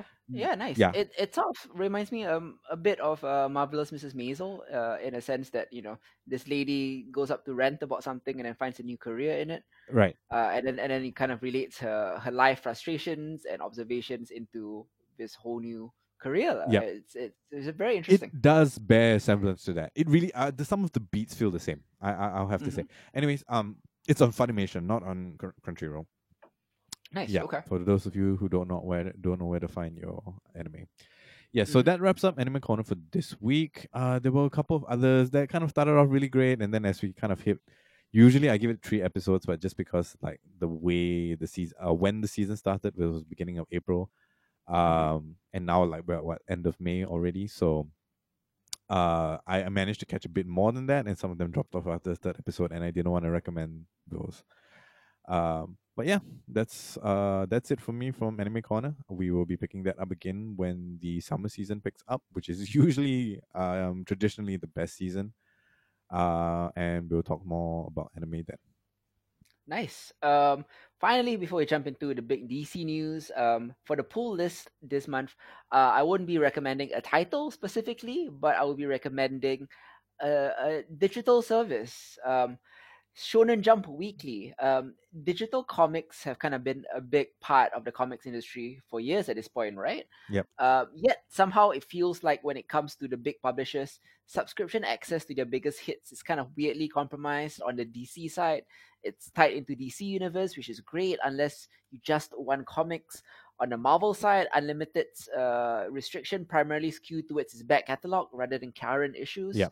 So for weekly Shonen Jump app, which is currently available in Singapore if you live here, but also in the US, Canada, the UK, Ireland, New Zealand, Australia, South Africa, the Philippines, and India, it is frankly it knocks the majority of current digital subscription services on their asses, at least in terms of comics. Mm-hmm. For free, for free, right? You get access to the company's weekly chapter releases of its current ongoing manga, uh, translated and simultaneously launched in line with their debuts in Japan, which is ideal if you're already caught up with a bunch of the bigger series. Mm-hmm. The real deal, especially if you want to start exploring Jump's array of action adventure manga and what they have to offer, is you only have to pay two dollars a month. It gets you access to this humongous vault of prior chapters on on on top of the newer ones, which are available for free. Keep in mind, free. There's thousands of chapters available across an equally ridiculous amount of series. It's almost too much to read for such a low price point Yeah. Whether you're an anime fan who wants to read the source material for some of your favorite shows, or a comics curious newbie looking to uh, expand to manga beyond your, tradi- your normal Western comics, uh, or just someone who, who would like to who would like to read something really, really, really, really long right now because you're stuck at home. um, the, uh, this is like a, a, ser- a an app that you really should be trying because you know I've never seen something with such a cheap price point with so much with so much to offer. It's it's really an incredible app. mm, yeah. So just uh just to let the people listening know, what are you currently reading on the app right now? Oh man, like I've been well, I get I'm getting into anime. I'm getting into the manga sources for my favorite enemies, Nice, particularly. nice. Uh huh. Yeah, because like I've never read uh My Hero Academia, for example. So I've been going back and reading My Hero Academia and a spin-off book, My Hero Academia Vigilantes, uh, to Yes, see how different it is. You know, um, speaking of uh, Vigilante is great. Wars, yes, yeah. Uh, speaking of Food Wars, I've been I've been reading that too. Uh, I've been reading uh, Haikyuu. Uh, and weirdly enough, actually, I have ne- not I've not seen the anime for Haikyuu, but I do want to now. Um, Yeah. One Piece seems a bit too long, Oh, but I'm I'm uh, trying it. Uh, it's Demon daunting. Slayer. It really, really is. Mm, Yes, yes, uh, the Demon Slayer Demon manga. Slayer. Yes, uh, I got into that. If you listen to Behold recently, I jumped into the Demon Slayer manga after I watched the entire series, well, at least the entire first season of Demon Slayer on Netflix. Um, Yeah. literally all of Dragon Ball is on there. I don't know whether I want to try or not, but it's a lot, lah. Oh man, uh, I've I've ki- I've been keeping tabs here and there on like what's happening on the Dragon Ball universe, and I'm just like, I'm not sure, man. Really, it, it, seminal Yeah. piece of work Yep. from our childhood. Uh, Mhm. had a great run, especially with Dragon Ball Z. Uh, I can't even. Oh man, I don't. Even, I can't remember what the current uh the current series is, but I can't. I tried. I tried. Um, so I don't Yeah. think I will re- be revisiting anytime soon.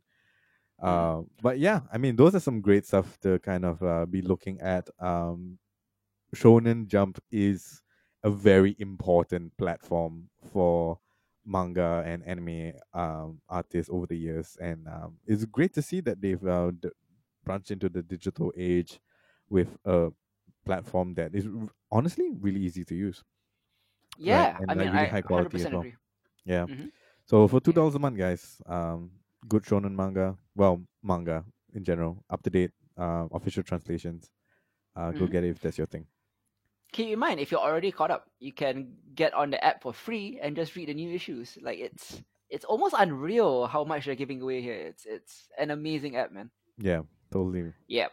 Uh, finally, we'll be delving into uh, some DC specific news. Um, Yeah.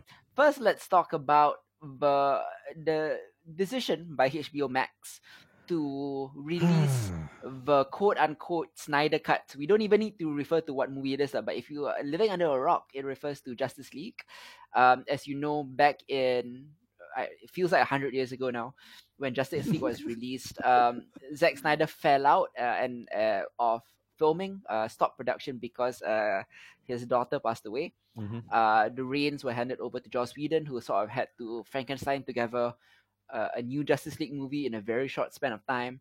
The movie didn't do very well. It uh, it didn't showcase Whedon at his best. It didn't showcase Snyder at his best. Uh, and it was probably kind of held up as like the the point where the DCEU died because it was such a flop Yeah. theatrically at the box office.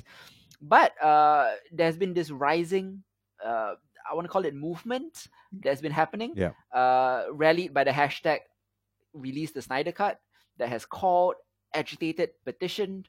Uh, they even bought a Times Square billboard ad and chartered a plane to fly a banner over Comic Con uh, for Snyder's version to be released. Um, and on the film's second anniversary, the, the hashtag had its biggest day ever with uh, the movie stars Gal Gadot and Ben, ben Affleck adding their voices on Twitter. And now, you know, a year after that, Yeah. HBO Max are relenting. They're going to be releasing the Snyder Cut of uh the Justice League movie uh with 30 million dollars added uh, in terms to finish up the shots that were never finished. Maybe for some reshoots who knows? Yeah. uh it's planned for a 4 hour director's cut or six TV style chapters that they'll be releasing it in like so six 45 minute uh episodes so to speak uh on HBO Max lah, uh and it'll be debuting in 2021 what do you think about this news just just to be clear, right? Um, for those of you who are listening that don't know, a Snyder Cut actually doesn't exist, Mhm. right? Uh, what they're doing right now, uh, I won't say it's unprecedented, but it is uh dangerous. I think. Mhm. Um, as far as like recently we talked about, you know, um, the movie industry and just how they were just cutting out, um, you going direct to to consumers, right, with straight to digital um streaming services Yep. and how that will cut out cinemas.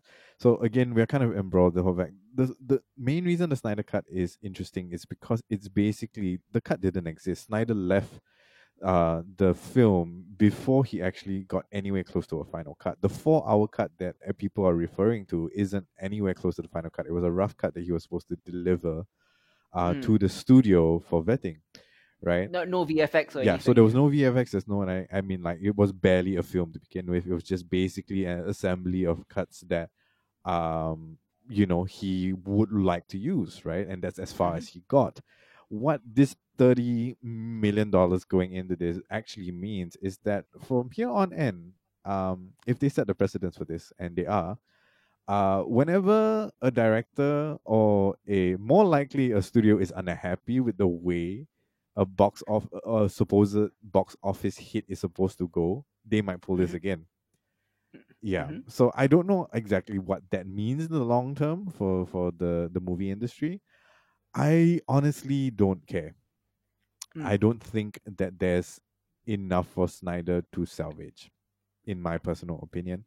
I do want DC to succeed, right? Like some of the best, uh, most iconic superhero stories come out of DC, right? But they've been they've been playing a losing game, um, and it's their own fault, to be very honest.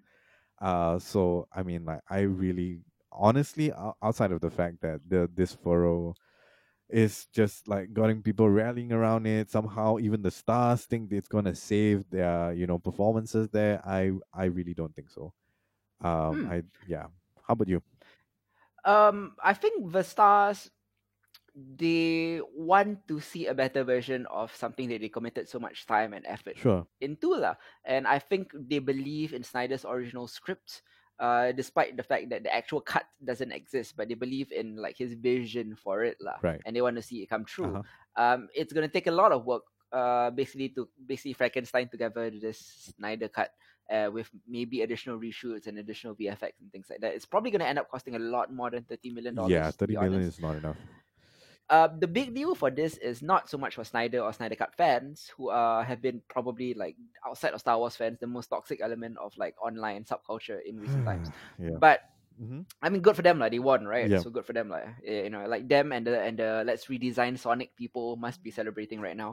uh, but it's actually a big win for not so much for WB or DC, but for HBO Max, which is the new streaming service for for Warner Brothers. Yeah. Uh, HBO Max is meant to be debuting next month with a lot of uh, fanfare. Mhm. Unfortunately, after its initially after its initial slate of shows over the next four to five months, they'll be debuting new shows, right? Yeah. At the same time, over the next four to five months, they can't shoot new shows, so they have no new content for Ah, next year Right. hence i think this is why they made the decision to release the snyder cut because they need something big to keep subscribers next year I see. and and justice league the snyder cut is It's big. a, a good it's a good like, it's a big deal Yeah, right it's a big deal. and i think also that it doesn't really change cinema too much because i feel that they've been doing this for 30 or 40 years because DVDs uh, and VHSs have been releasing uh, director's cuts all the time. I think about the seven or eight different versions of, of Blade Runner that, uh, that is right now. Yep. There is the director's cut, there's the super director's cut, there's the original cut, there's the theatrical cut, blah blah blah, you know. So like it's kind of been done already lah. So we've we've seen many many quote unquote director's cuts before. Yeah. Basically kind of release it's like it's like how comics release alternate covers. It's just like a cash grab. Um so I'm not too cynical about it. Uh-huh. Uh, will I watch it? Probably, you know, I'll, because I'm I'll watch it. I'll watch it. Yeah. You know. Um, but I, I, I don't know. I mean, like at this point in time, it, it, it, it's clearly a cash grab, right? Mhm. um, and it's masked under this whole movement of people's outrage that, uh, you know, basically a studio fucked up what was supposed to be the best kind of like superhero movie of all time for DC. At least the the combination of their of their beloved franchise, lah. yeah. So I mean, Yeah. like with all that kind of furrow, I'm just tired of it. I think, Mm. right? Like, give us, I in uh, because of the pandemic and because of the way things are going out, um, it's understandable that nothing new is going to come out for a while, right? That's fine. Actually, like for this year, it'll be fine. The, this year's schedule is actually totally set. Yeah. It's next year. Uh Yeah. yeah. But give us more new stuff, guys. Like Mhm. really, you know. I, I think there's something we've talked about before, right? Here's like like eighty percent of the stuff that's coming out right now in mainstream movies, at least, right, are remakes. Right? Mm. Uh, or just franchises that they're rebooting over and over and over again. So, you know, outside of indie cinema, there really isn't that much original stuff that's coming out. Uh, I'm. I don't know. Maybe for me, I'm just tired of hearing about the news about it because it's been going on for so long. Right. Yeah. Uh, Well, well done, guys. Like hard won battle. Um, you know, kudos to to everything that you're doing. I hope you guys Yeah. realize it's the studio's choice in the end to release it so they can get your money. Mhm. Um, but yeah, I want to see. I want to see what Snyder can do. I mean, like it, it is an opportunity for him to kind of like, you know, get things back together, I guess, and you know, put out something good. And if he can, like all all the more to him. You know, all the power to him. The fact that he had to leave on such a tragic note, um, Yeah. is is a terrible thing. And I hope he manages to find something in this endeavor.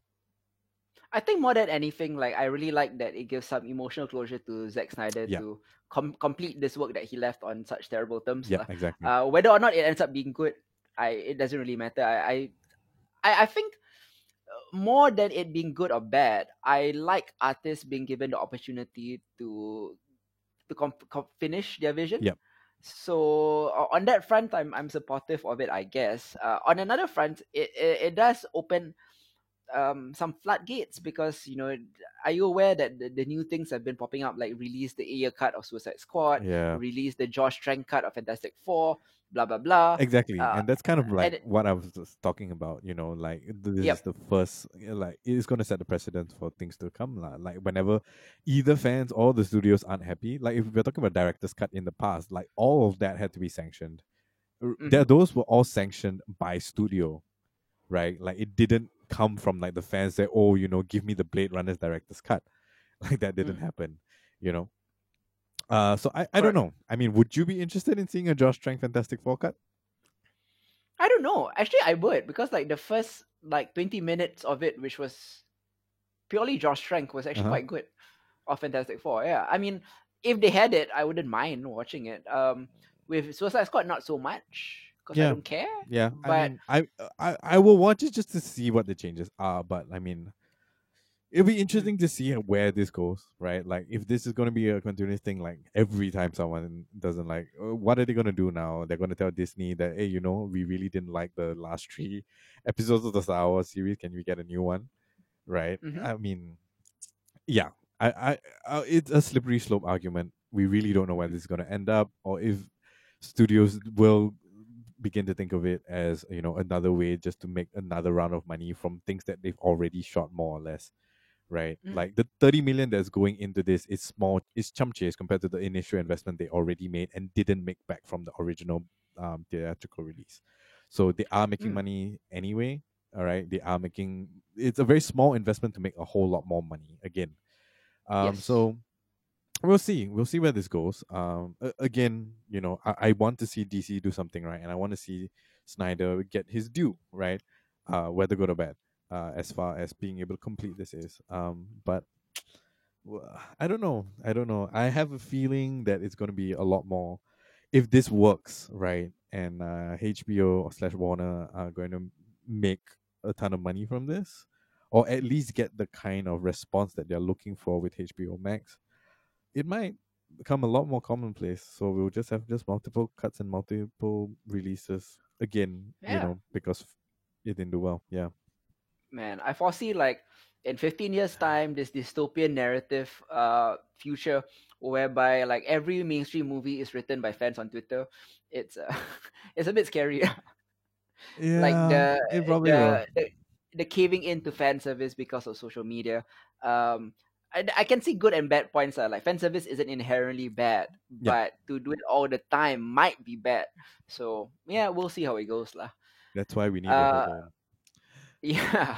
Um, next up, we have uh, speaking of people who are just like done with the DC, right? Um, Ruby Rose is done with uh, Batwoman. Um, shockingly, uh, Ruby Rose quit Batwoman after season one. Will not be returning for season two. Yeah. Um, she gave a, she gave a quote. She said, uh, "I have made the very difficult decision not to return to Batwoman next season. Uh, this was not the decision I made lightly, as I have the utmost respect for the cast, crew, and everyone involved with the show in both Vancouver and Los Angeles.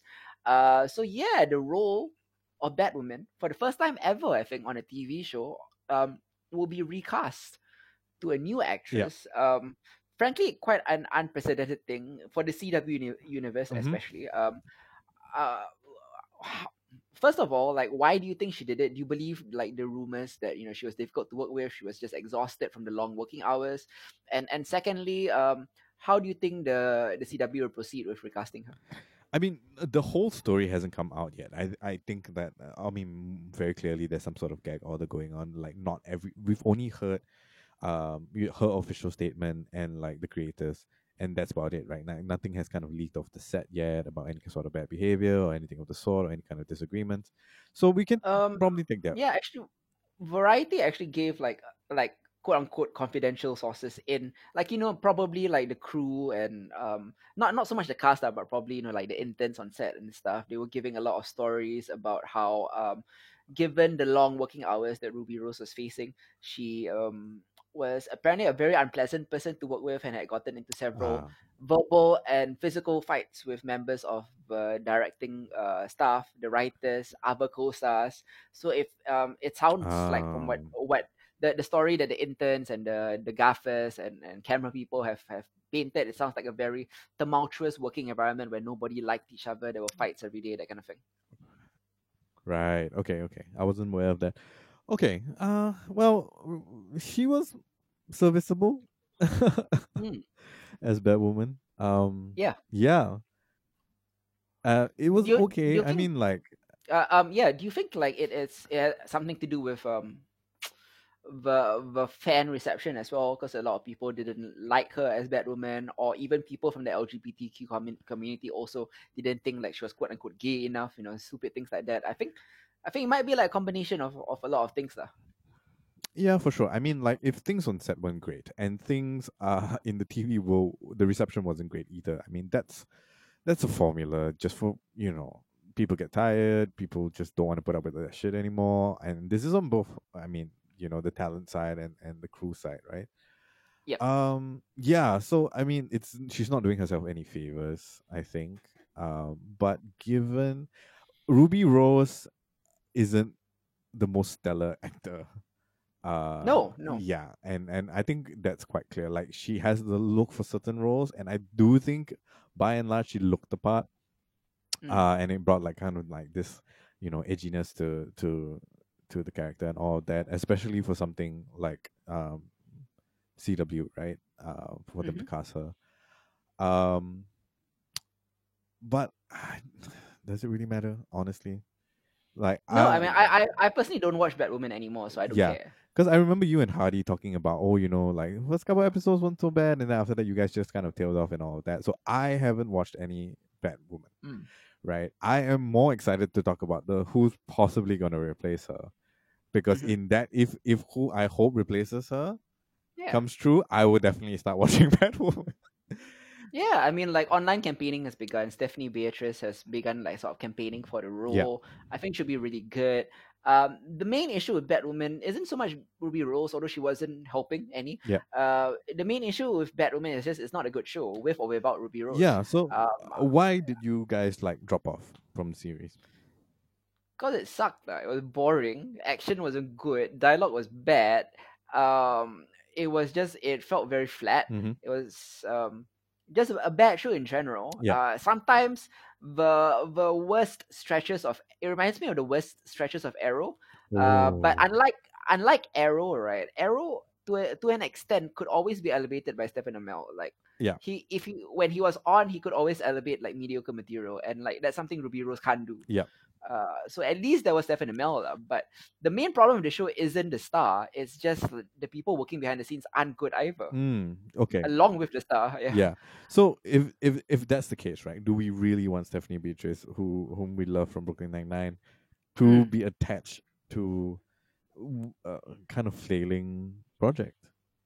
I mean, on the plus side, like I wouldn't mind it on her career wise because you know it's a payday, it's a recognizable role. She's gonna get to branch out to more mainstream, uh, maybe action movies, uh, in the future if she does a good job in it. Uh, I see it as more of a stepping stone for her Mm-hmm. to Okay. get more to more media, uh, more mainstream attention. yeah. All right. Yeah. All right. That's fair. Mm. Yeah. I I mean I I yeah, I, I go- think sorry, go ahead. it sounds a lot like the showrunners don't have their act together. Yeah, and uh, no matter how big a star you bring in, if if the people who are running the show aren't doing a good job, then you know, Mm. it's it's hard, right? I mean, like I love Rosa, love what Stephanie BJ is doing as Rosa as well. I really do want to see her do more things, just because, you know, I think she's Mhm. really talented. Um, Mhm. but at the same time, I'm a bit hesitant if it's going to be that bad. You know what I mean? Yep. Yeah, I I mean, uh, hopefully, Batwoman doesn't end up as one of those series that just like chews up different different stars. You know, with every season. Um, just not a Mhm. good look, lah. Both for Man, I whoever's attached to I it. agree. Yeah, Yeah, it's it's gonna be weird if like Batwoman ends up being like Doctor Who, uh, where you know there's a new star every couple of seasons, but Doctor Who has an in canon explanation for why they can recast, Yeah. and Batwoman doesn't. exactly. Uh, um, at the very least, I wish uh, Ruby Rose could have made the decision a bit earlier because they could have recast it during Crisis and have an in canon explanation for why she's different. exactly. Yeah, Um, yeah. So I yeah, I wish the transition had happened during Crisis, lah. yeah. I don't know uh how they're gonna deal with it in story. We'll see. We'll we'll see. They they're probably just gonna ignore it, lah. People are just gonna you know, oh that's that's Kate Kane now. That's who she is. Uh, she she look she's Latino and has curly hair. yeah. uh yeah um anyways uh it, we just thought that it, those, those are two big pieces of the uh dc news that we we should probably discuss even though we're not overly invested in snyder cut or batwoman Yeah. but you know the C- cw verse is fairly uh probably the biggest superhero franchise on tv Yep, and for the sure. DC and the snyder cut is just man it's taken life of its own so we probably should give our thoughts on it lah. Yeah, but I mean, Yeah, C- CW verse uh, Legends is still great. Legends is Yeah. insane. pretty much the only show that's like really genuinely great is legend Legends right now, right? Yeah, and Yeah. we'll be reviewing that uh next month next month, right? So yeah, stay tuned for that. I'm really really enjoying Legends right now. It's so good. Yeah, man. Uh, before we head off, like next month, of, of course, we'll be uh talking about DC's Legends of Tomorrow, um, which I think probably the best DC show out there. Uh, hand in hand with like Doom Patrol. Mhm. Um, I'll be talk- we'll be talking about the new season of what, what we do in the shadows. Yeah. There's a spin-off of Penny Dreadful called City of Angels. Uh, for quick hits, I'll be you know uh, another great DC show actually is Harley Quinn, which I'll be talking about. Yep. Uh, speaking of the Arrowverse, uh, I'll be talking about Stargirl next month. Um, Artemis Fowl will be released on streaming, oh. which Oh. is interesting. Like Disney is not waiting for the COVID thing to end, so it'll be uh, putting it out on uh, Disney Plus. Mhm. Um, the final season of Dark, um, Germany's um, intensely convoluted but yet quite precisely plotted uh time travel show Dark is uh, coming back for Extremely its precise. extremely precise. There are no plot holes. It's, it's it's a bit frustrating how like there are no plot holes in there, and yet I'm still not invested in any of the characters. Yeah. Uh, but I will watch it because I'm intrigued. Like I, it, it does a good job of making me want to find out what, what's next. yeah, for sure. Um, Adventure Time is coming back on HBO Max also. Uh, with, with four hour long movies. Uh, the next one stars BMO. Uh, it's called Adventure Time Distant Lands. Nice. Uh, so we'll be talking about all of that next month and more uh, with our special guest host, uh, Chris, who is coming back. Yep. Yeah. Yep. Uh, can't wait for that. Um, I'm not sure what I'm doing for. Oh yeah, I do know what I'm doing for poll this next month. It is uh, um, a new book by Nicholas Gurewitch, who uh, wrote uh, Perry Bible Fellowship. If you remember the comic strip, Mhm. the actually it's a very famous online comic strip. Like I thought, like it's fucking obscure. Do you remember? yeah, Perry Bible Fellowship. Yeah, that's the guy who did that, lah. Uh, yeah. Um, can't wait for next month. Uh, it'll probably be a shorter episode. Yep. But um, still excited to talk and a lot of big uh movies and TV shows coming out next month as well. Yeah. Yeah. Yeah. Uh, so till then, uh, this has been Hitzer. This is Isa. Uh, goodbye, guys. Ciao.